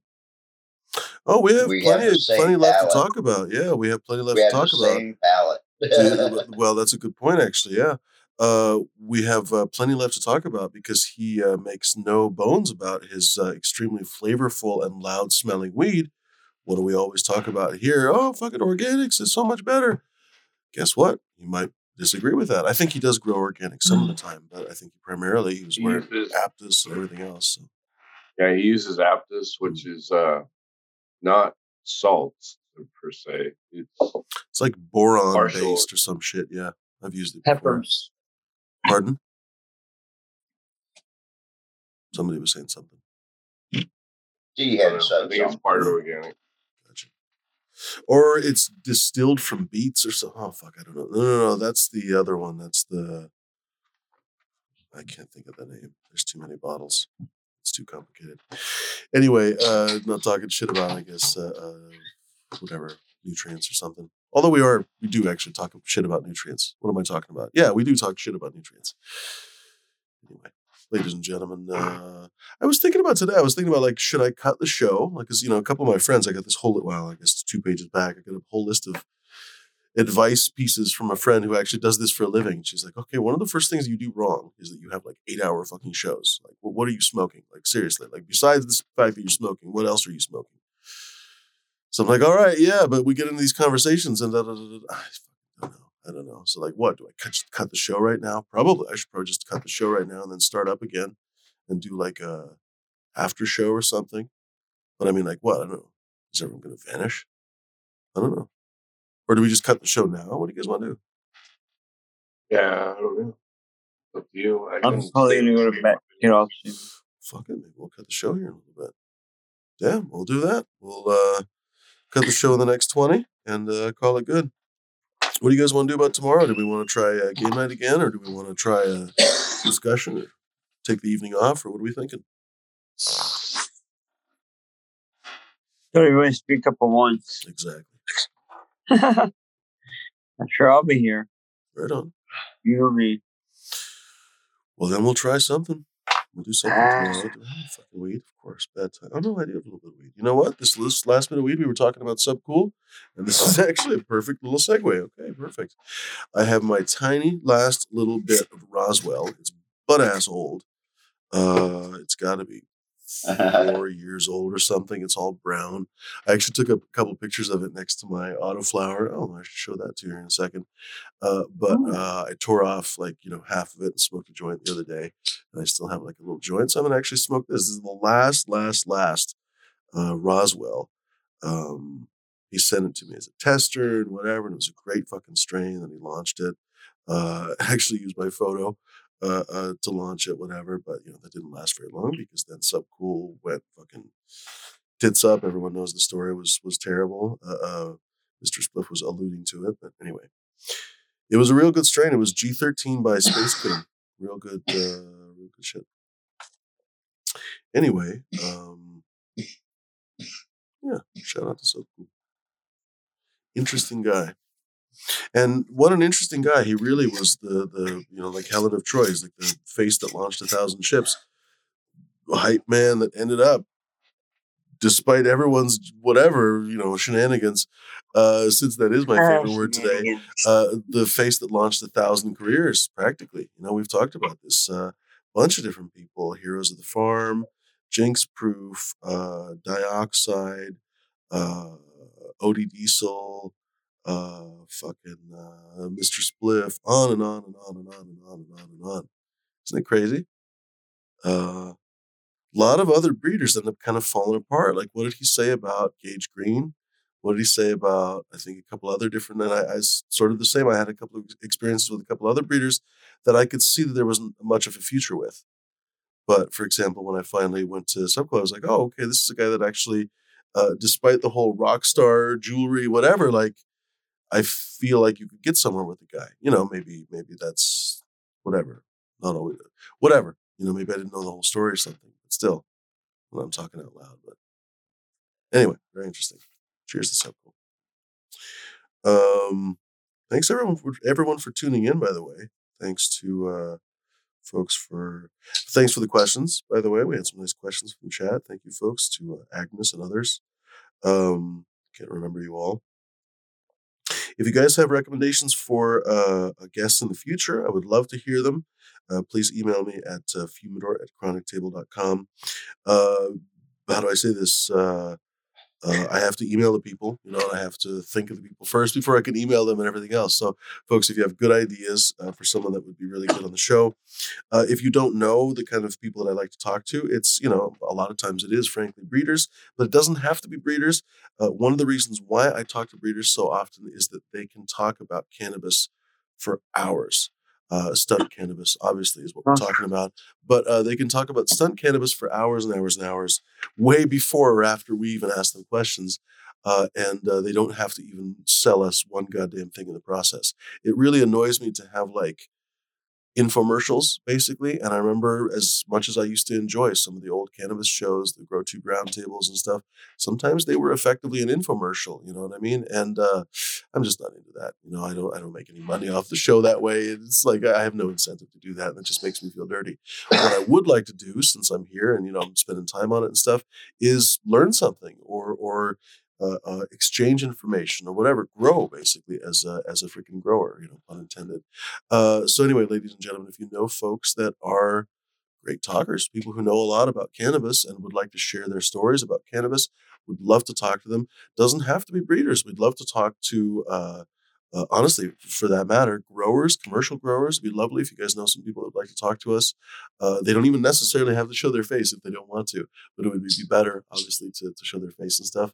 We'd love to talk to uh, people who implement cannabis in their art or in their whatever, in their work in some way. I'd love to talk to edible producers, on and on and on.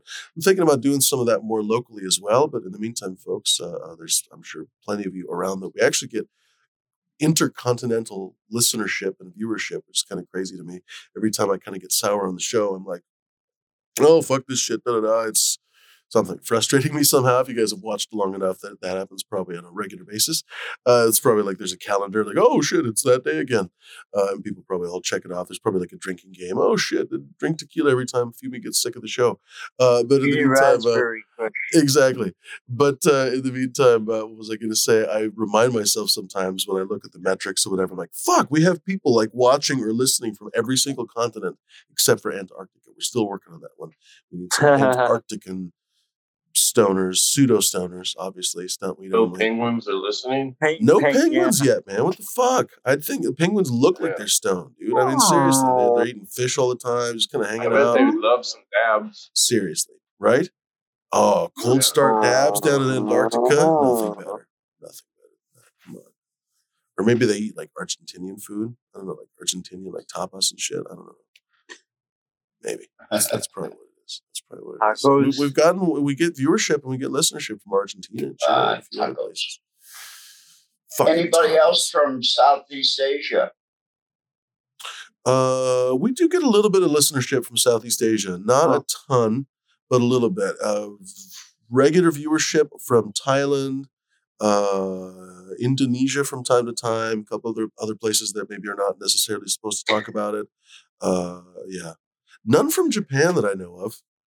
Oh, uh, just too bad. None from China. That's not surprising. I'm, you know, Japanese. You know, you are up in the Japanese, Pacific but... Northwest. Yeah, that's why I was asking. I hear, I hear weed is popular in Japan, schedule. but the penalties apparently are severe.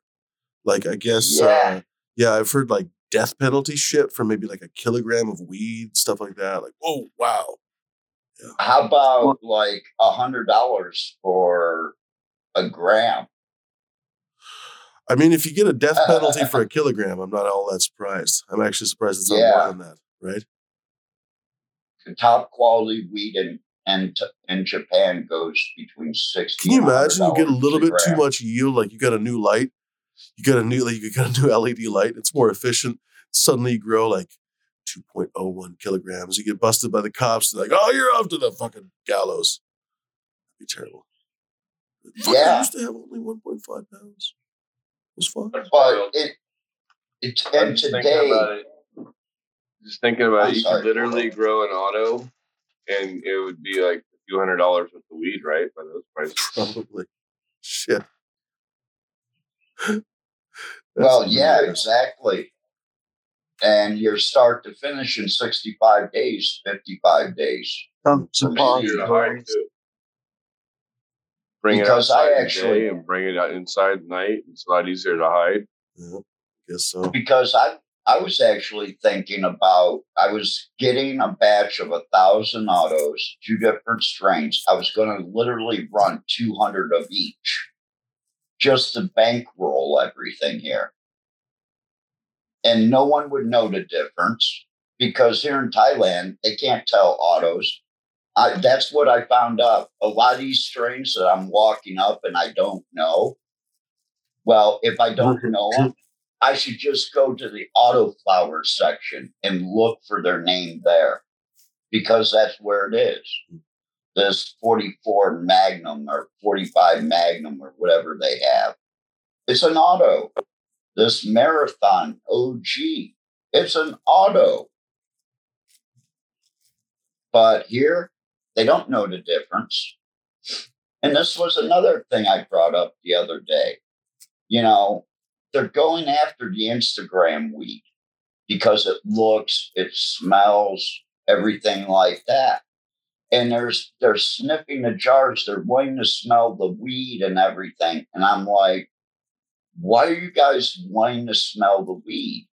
You're smoking it through a water bomb, so you're not going to taste it, and you're not going to smell it really. taste it through bomb. Uh, it's hard to get terpenes through bombs. Uh, I don't know about that. If, that. if it's hard for you to get terpenes, you're using too much water. Yeah. or a dirty ass. Uh, that much water. It's not too much water or dirty bong.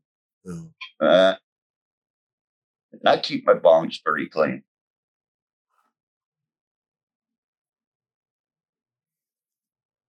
That's one thing I am kind of anal about is glass pieces, especially dry ones. My little I oneies my that I like. out of a glass thing, not much bigger, probably a little beaker, and I get lots of terpenes. Speaking of Well, terpenes, that's this a Ross. dab. That's concentrate. Yeah. Speaking of uh, terpenes, I was just telling anyone who's just turned tuning in, I'm smoking the last of the last of the last of my Roswell that I had from years ago. Uh, this is literally like three or four year old flower at least. Uh, it's aged Fun. out now. It smells like uh, I honestly forget what it used to smell like. I have to be frank; it's been a while since I puffed it, but uh, I remember it being basically space queenie. But here's the thing: I I've said this before, and I'll say it again. I've really never pulled out like a mango version of a space queen weirdly enough. It's always been some kind of other version of the Space Queenie spices and whatever else. But anyway, the mango has eluded me. Uh, this basically smells right now like uh, like soft wood tree sap. Like if you've ever worked with wood or something, or if you've ever just like, I don't know, had a tree that has tree sap pouring out of it, you've smelled that tree sap, it basically smells like tree sap, which is a very surprisingly unusual for me anyway. I don't smell tree sap that often. I smell like pine needles, forest floor needles, shit like that, kind of pine cleaner, pine sol, shit like that, but not pine sap. Anyway, interesting. Cheers, folks. Thanks for watching.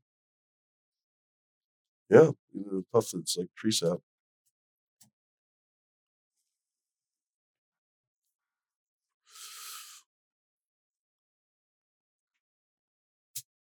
It even tastes like tree sap. That's really. Yeah. That's super cool. Yeah, I was about to say something when you said, "Oh, I got old weed," and I was about to say, "Yeah, I'm not as old as the weed I got here." But yeah, you did. I think it's older. Yeah, I'm pretty sure it's older. yeah.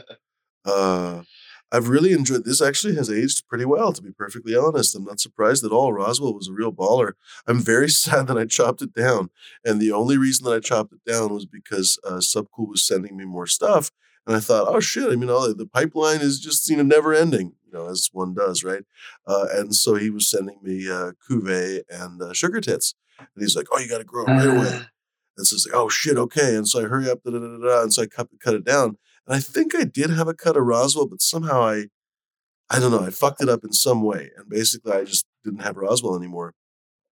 And I legitimized it to myself because I was like, oh, okay, I have this other stuff coming, plus more and more and more coming in the future.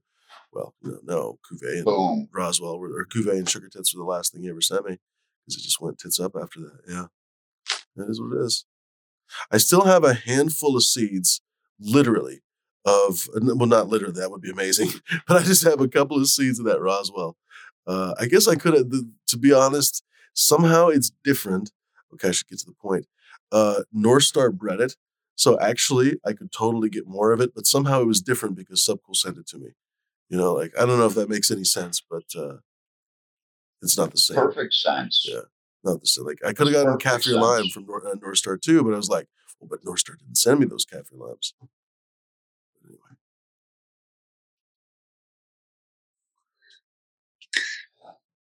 We're weirdos. We weed people. Two minute warning, everybody. Cheers, D. Thanks for hanging as always, D. Uh, always a pleasure, my friend. Yeah, buddy. uh, D is the current only moderator, and well deservedly so. He's always a, Hey, a chill dude in the chat. Uh, thanks very much for hanging, Grokoski and uh, Zesty and everybody else. Uh, Bugs in the house. Cheers, Bugs. Uh, uh, who else in here? Bugs. We should honestly we should get together one of these days with the whole tasting group again. And I think uh, uh, uh, uh, we were talking with uh, Lemon Hoko. Well, it's been actually a while ago. All right, I'm sort of talking out loud, but we should get a little bit more of a Northwest thing going. It would be uh, really fun to convene all the musketeers or whatever. We could even call ourselves Uh-huh. the several hundred musketeers or some shit. I don't know. Budsketeers. Call ourselves the Budsketeers. It's kind of cheesy.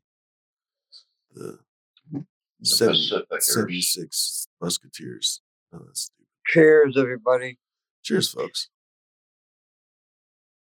D with the big brain shit, doing it like 30 seconds beforehand.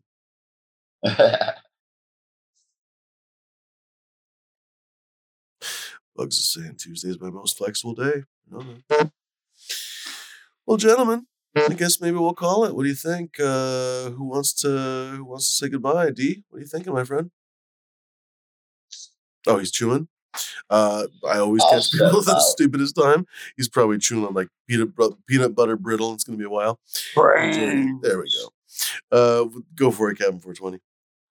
Well, again, as always, appreciate you having me on, Fumi. Yeah. It was nice to have a guest on today and, you know, kind of a little change up and but kind of back to the old way a little bit, Mhm. you know. But appreciate you having me on. Floral Nugs, D, as always, a pleasure, guys. Everybody out in chat, have a wonderful evening or a wonderful start to your day. Yeah, man. Peace. Cheers, Captain 420. Go for it, D. Oh, he's still chewing. No, that's good. What's going on, everybody? Hope everybody has a good week. We'll see you tomorrow night. Same bat time, same bat channel. That's you can it. find me on Instagram at D underscore zombie underscore. Thanks, Fumi, like Cheers, always, D. buddy. Yeah, man. Later, y'all. Later, dude. Flora, go for it. See y'all tomorrow. Yeah, man. Peace. Later, bud. Cheers, cheers. Excuse me. uh, what did I say? This was G13 by Space Queen. I had assumed this was another, actually, growing this was another lesson. I had, you know, many years ago smoked indicas and then I gravitated away, from them, weirdly enough. Um, I, I needed them basically to help me sleep. But then after a while, I realized like it didn't matter anymore somehow. For a while, I felt like I needed even if I'd smoked Chernobyl or something, I needed something more heavy indica right before bed to go to sleep, or at least I thought. Eventually, I realized, I think because I ran out of some indica or something one day, as one does, right? I just ran out of weed. I was like, oh shit, I forgot to fucking smoke my Candyland or whatever. Maybe it was even that for what I remember. Anyway, somehow I was able to go to sleep. And after that, I was like, well, shit, you know, I kind of prefer the sativa high anyway, you know, like why don't I just freaking keep up with that? Anyway, what am I babbling about? Roswell uh it, it's getting me goofy. Uh before i forget it had this and it has this right now it had this sensation of and mind you this is like four year old weed so it has no right to be this uplifting but it had this sense of and i remember you know goofily thinking about it because you know the name roswell right? Uh like a cow in a basket getting lifted up into a spaceship like in a, in a flying saucer ah. yeah, because it felt like, and I remember telling Subcool, it felt like microdosing.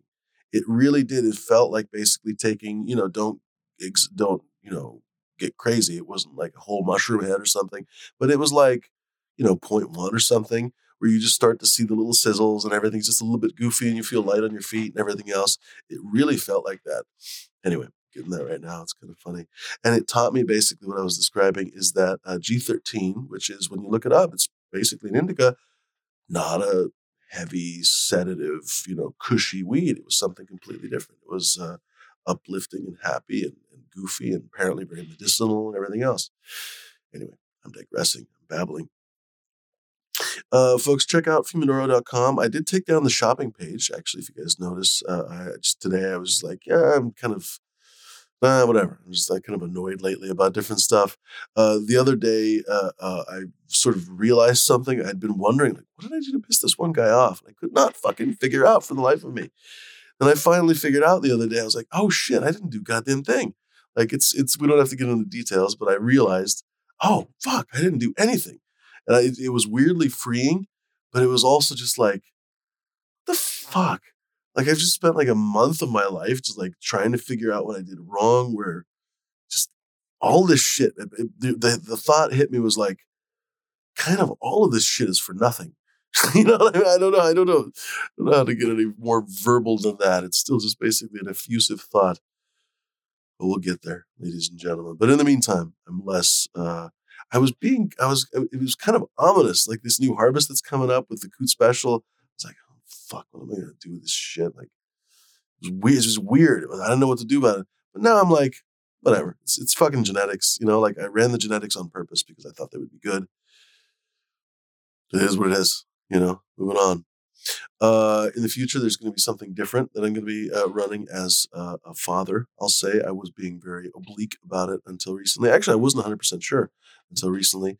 But the next project is going to be uh, a male project again, just because I want to reset a little bit.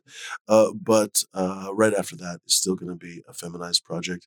Still kind of in the works which female it's going to be. Pretty sure it's going to be the Sour Cherry Morgana but it might be one of a couple other things as well. And, you know, honestly, there's some other projects teed up in the future. So hopefully the projects will be able to come in a more uh, accelerated past than, or an accelerated uh, pace than the past.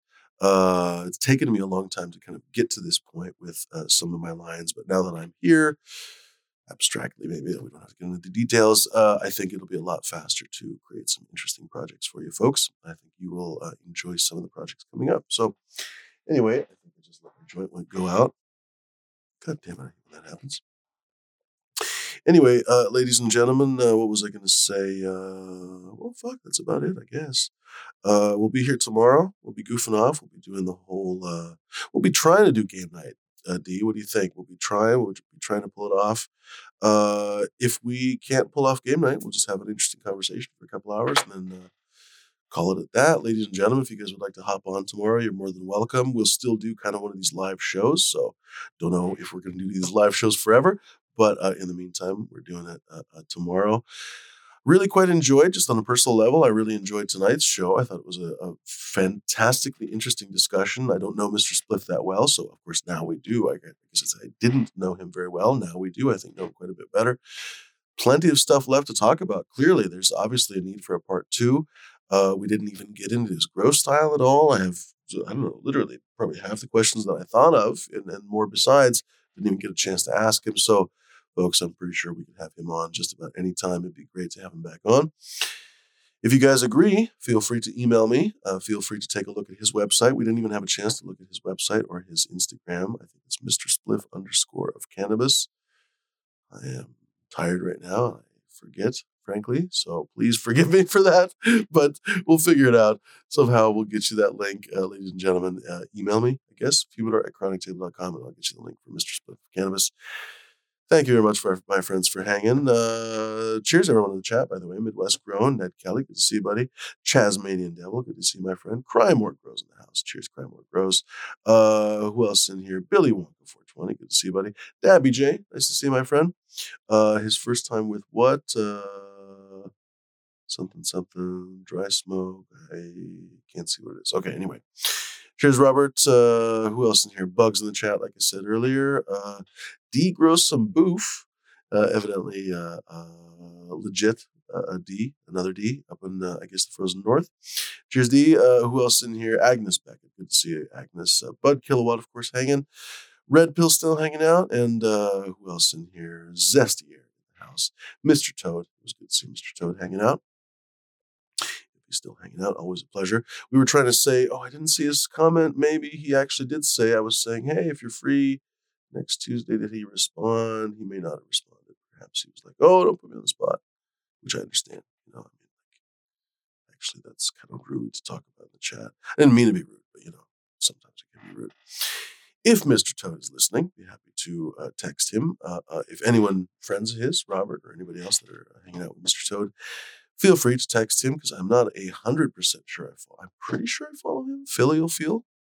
Pretty sure I follow him in filial feel. Yeah, yeah, I follow him filial feel. Filial. That's hard to say. Filial feel. He always says, "Can you filial feel me?" Pretty sure. Yeah. Thanks, friends, for hanging. Side. That's nice one. Nice one. Uh, well, she is touchy. She is pretty touchy feely. Yeah, she is. Uh, really gives great hugs. You Thanks very much for uh, for hanging, my friends. Uh, be kind, be decent, be gentle, ladies and gentlemen. I don't be bricks, dicks, uh, ticks, or inconspicuous. I still can't fucking rhyme shit. God damn it. Uh, ladies and gentlemen, thanks for hanging. We'll be here tomorrow. And uh, don't forget to have something wonderful. And uh, be kind, rewind. Back to the days when Yes. all the things we knew were made of gold. As the world moves on, sings a song. Uh-huh.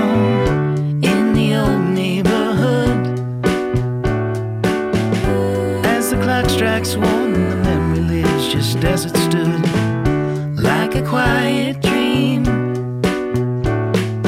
The shadows of that time are cast beneath the streetlight beam as the world moves on.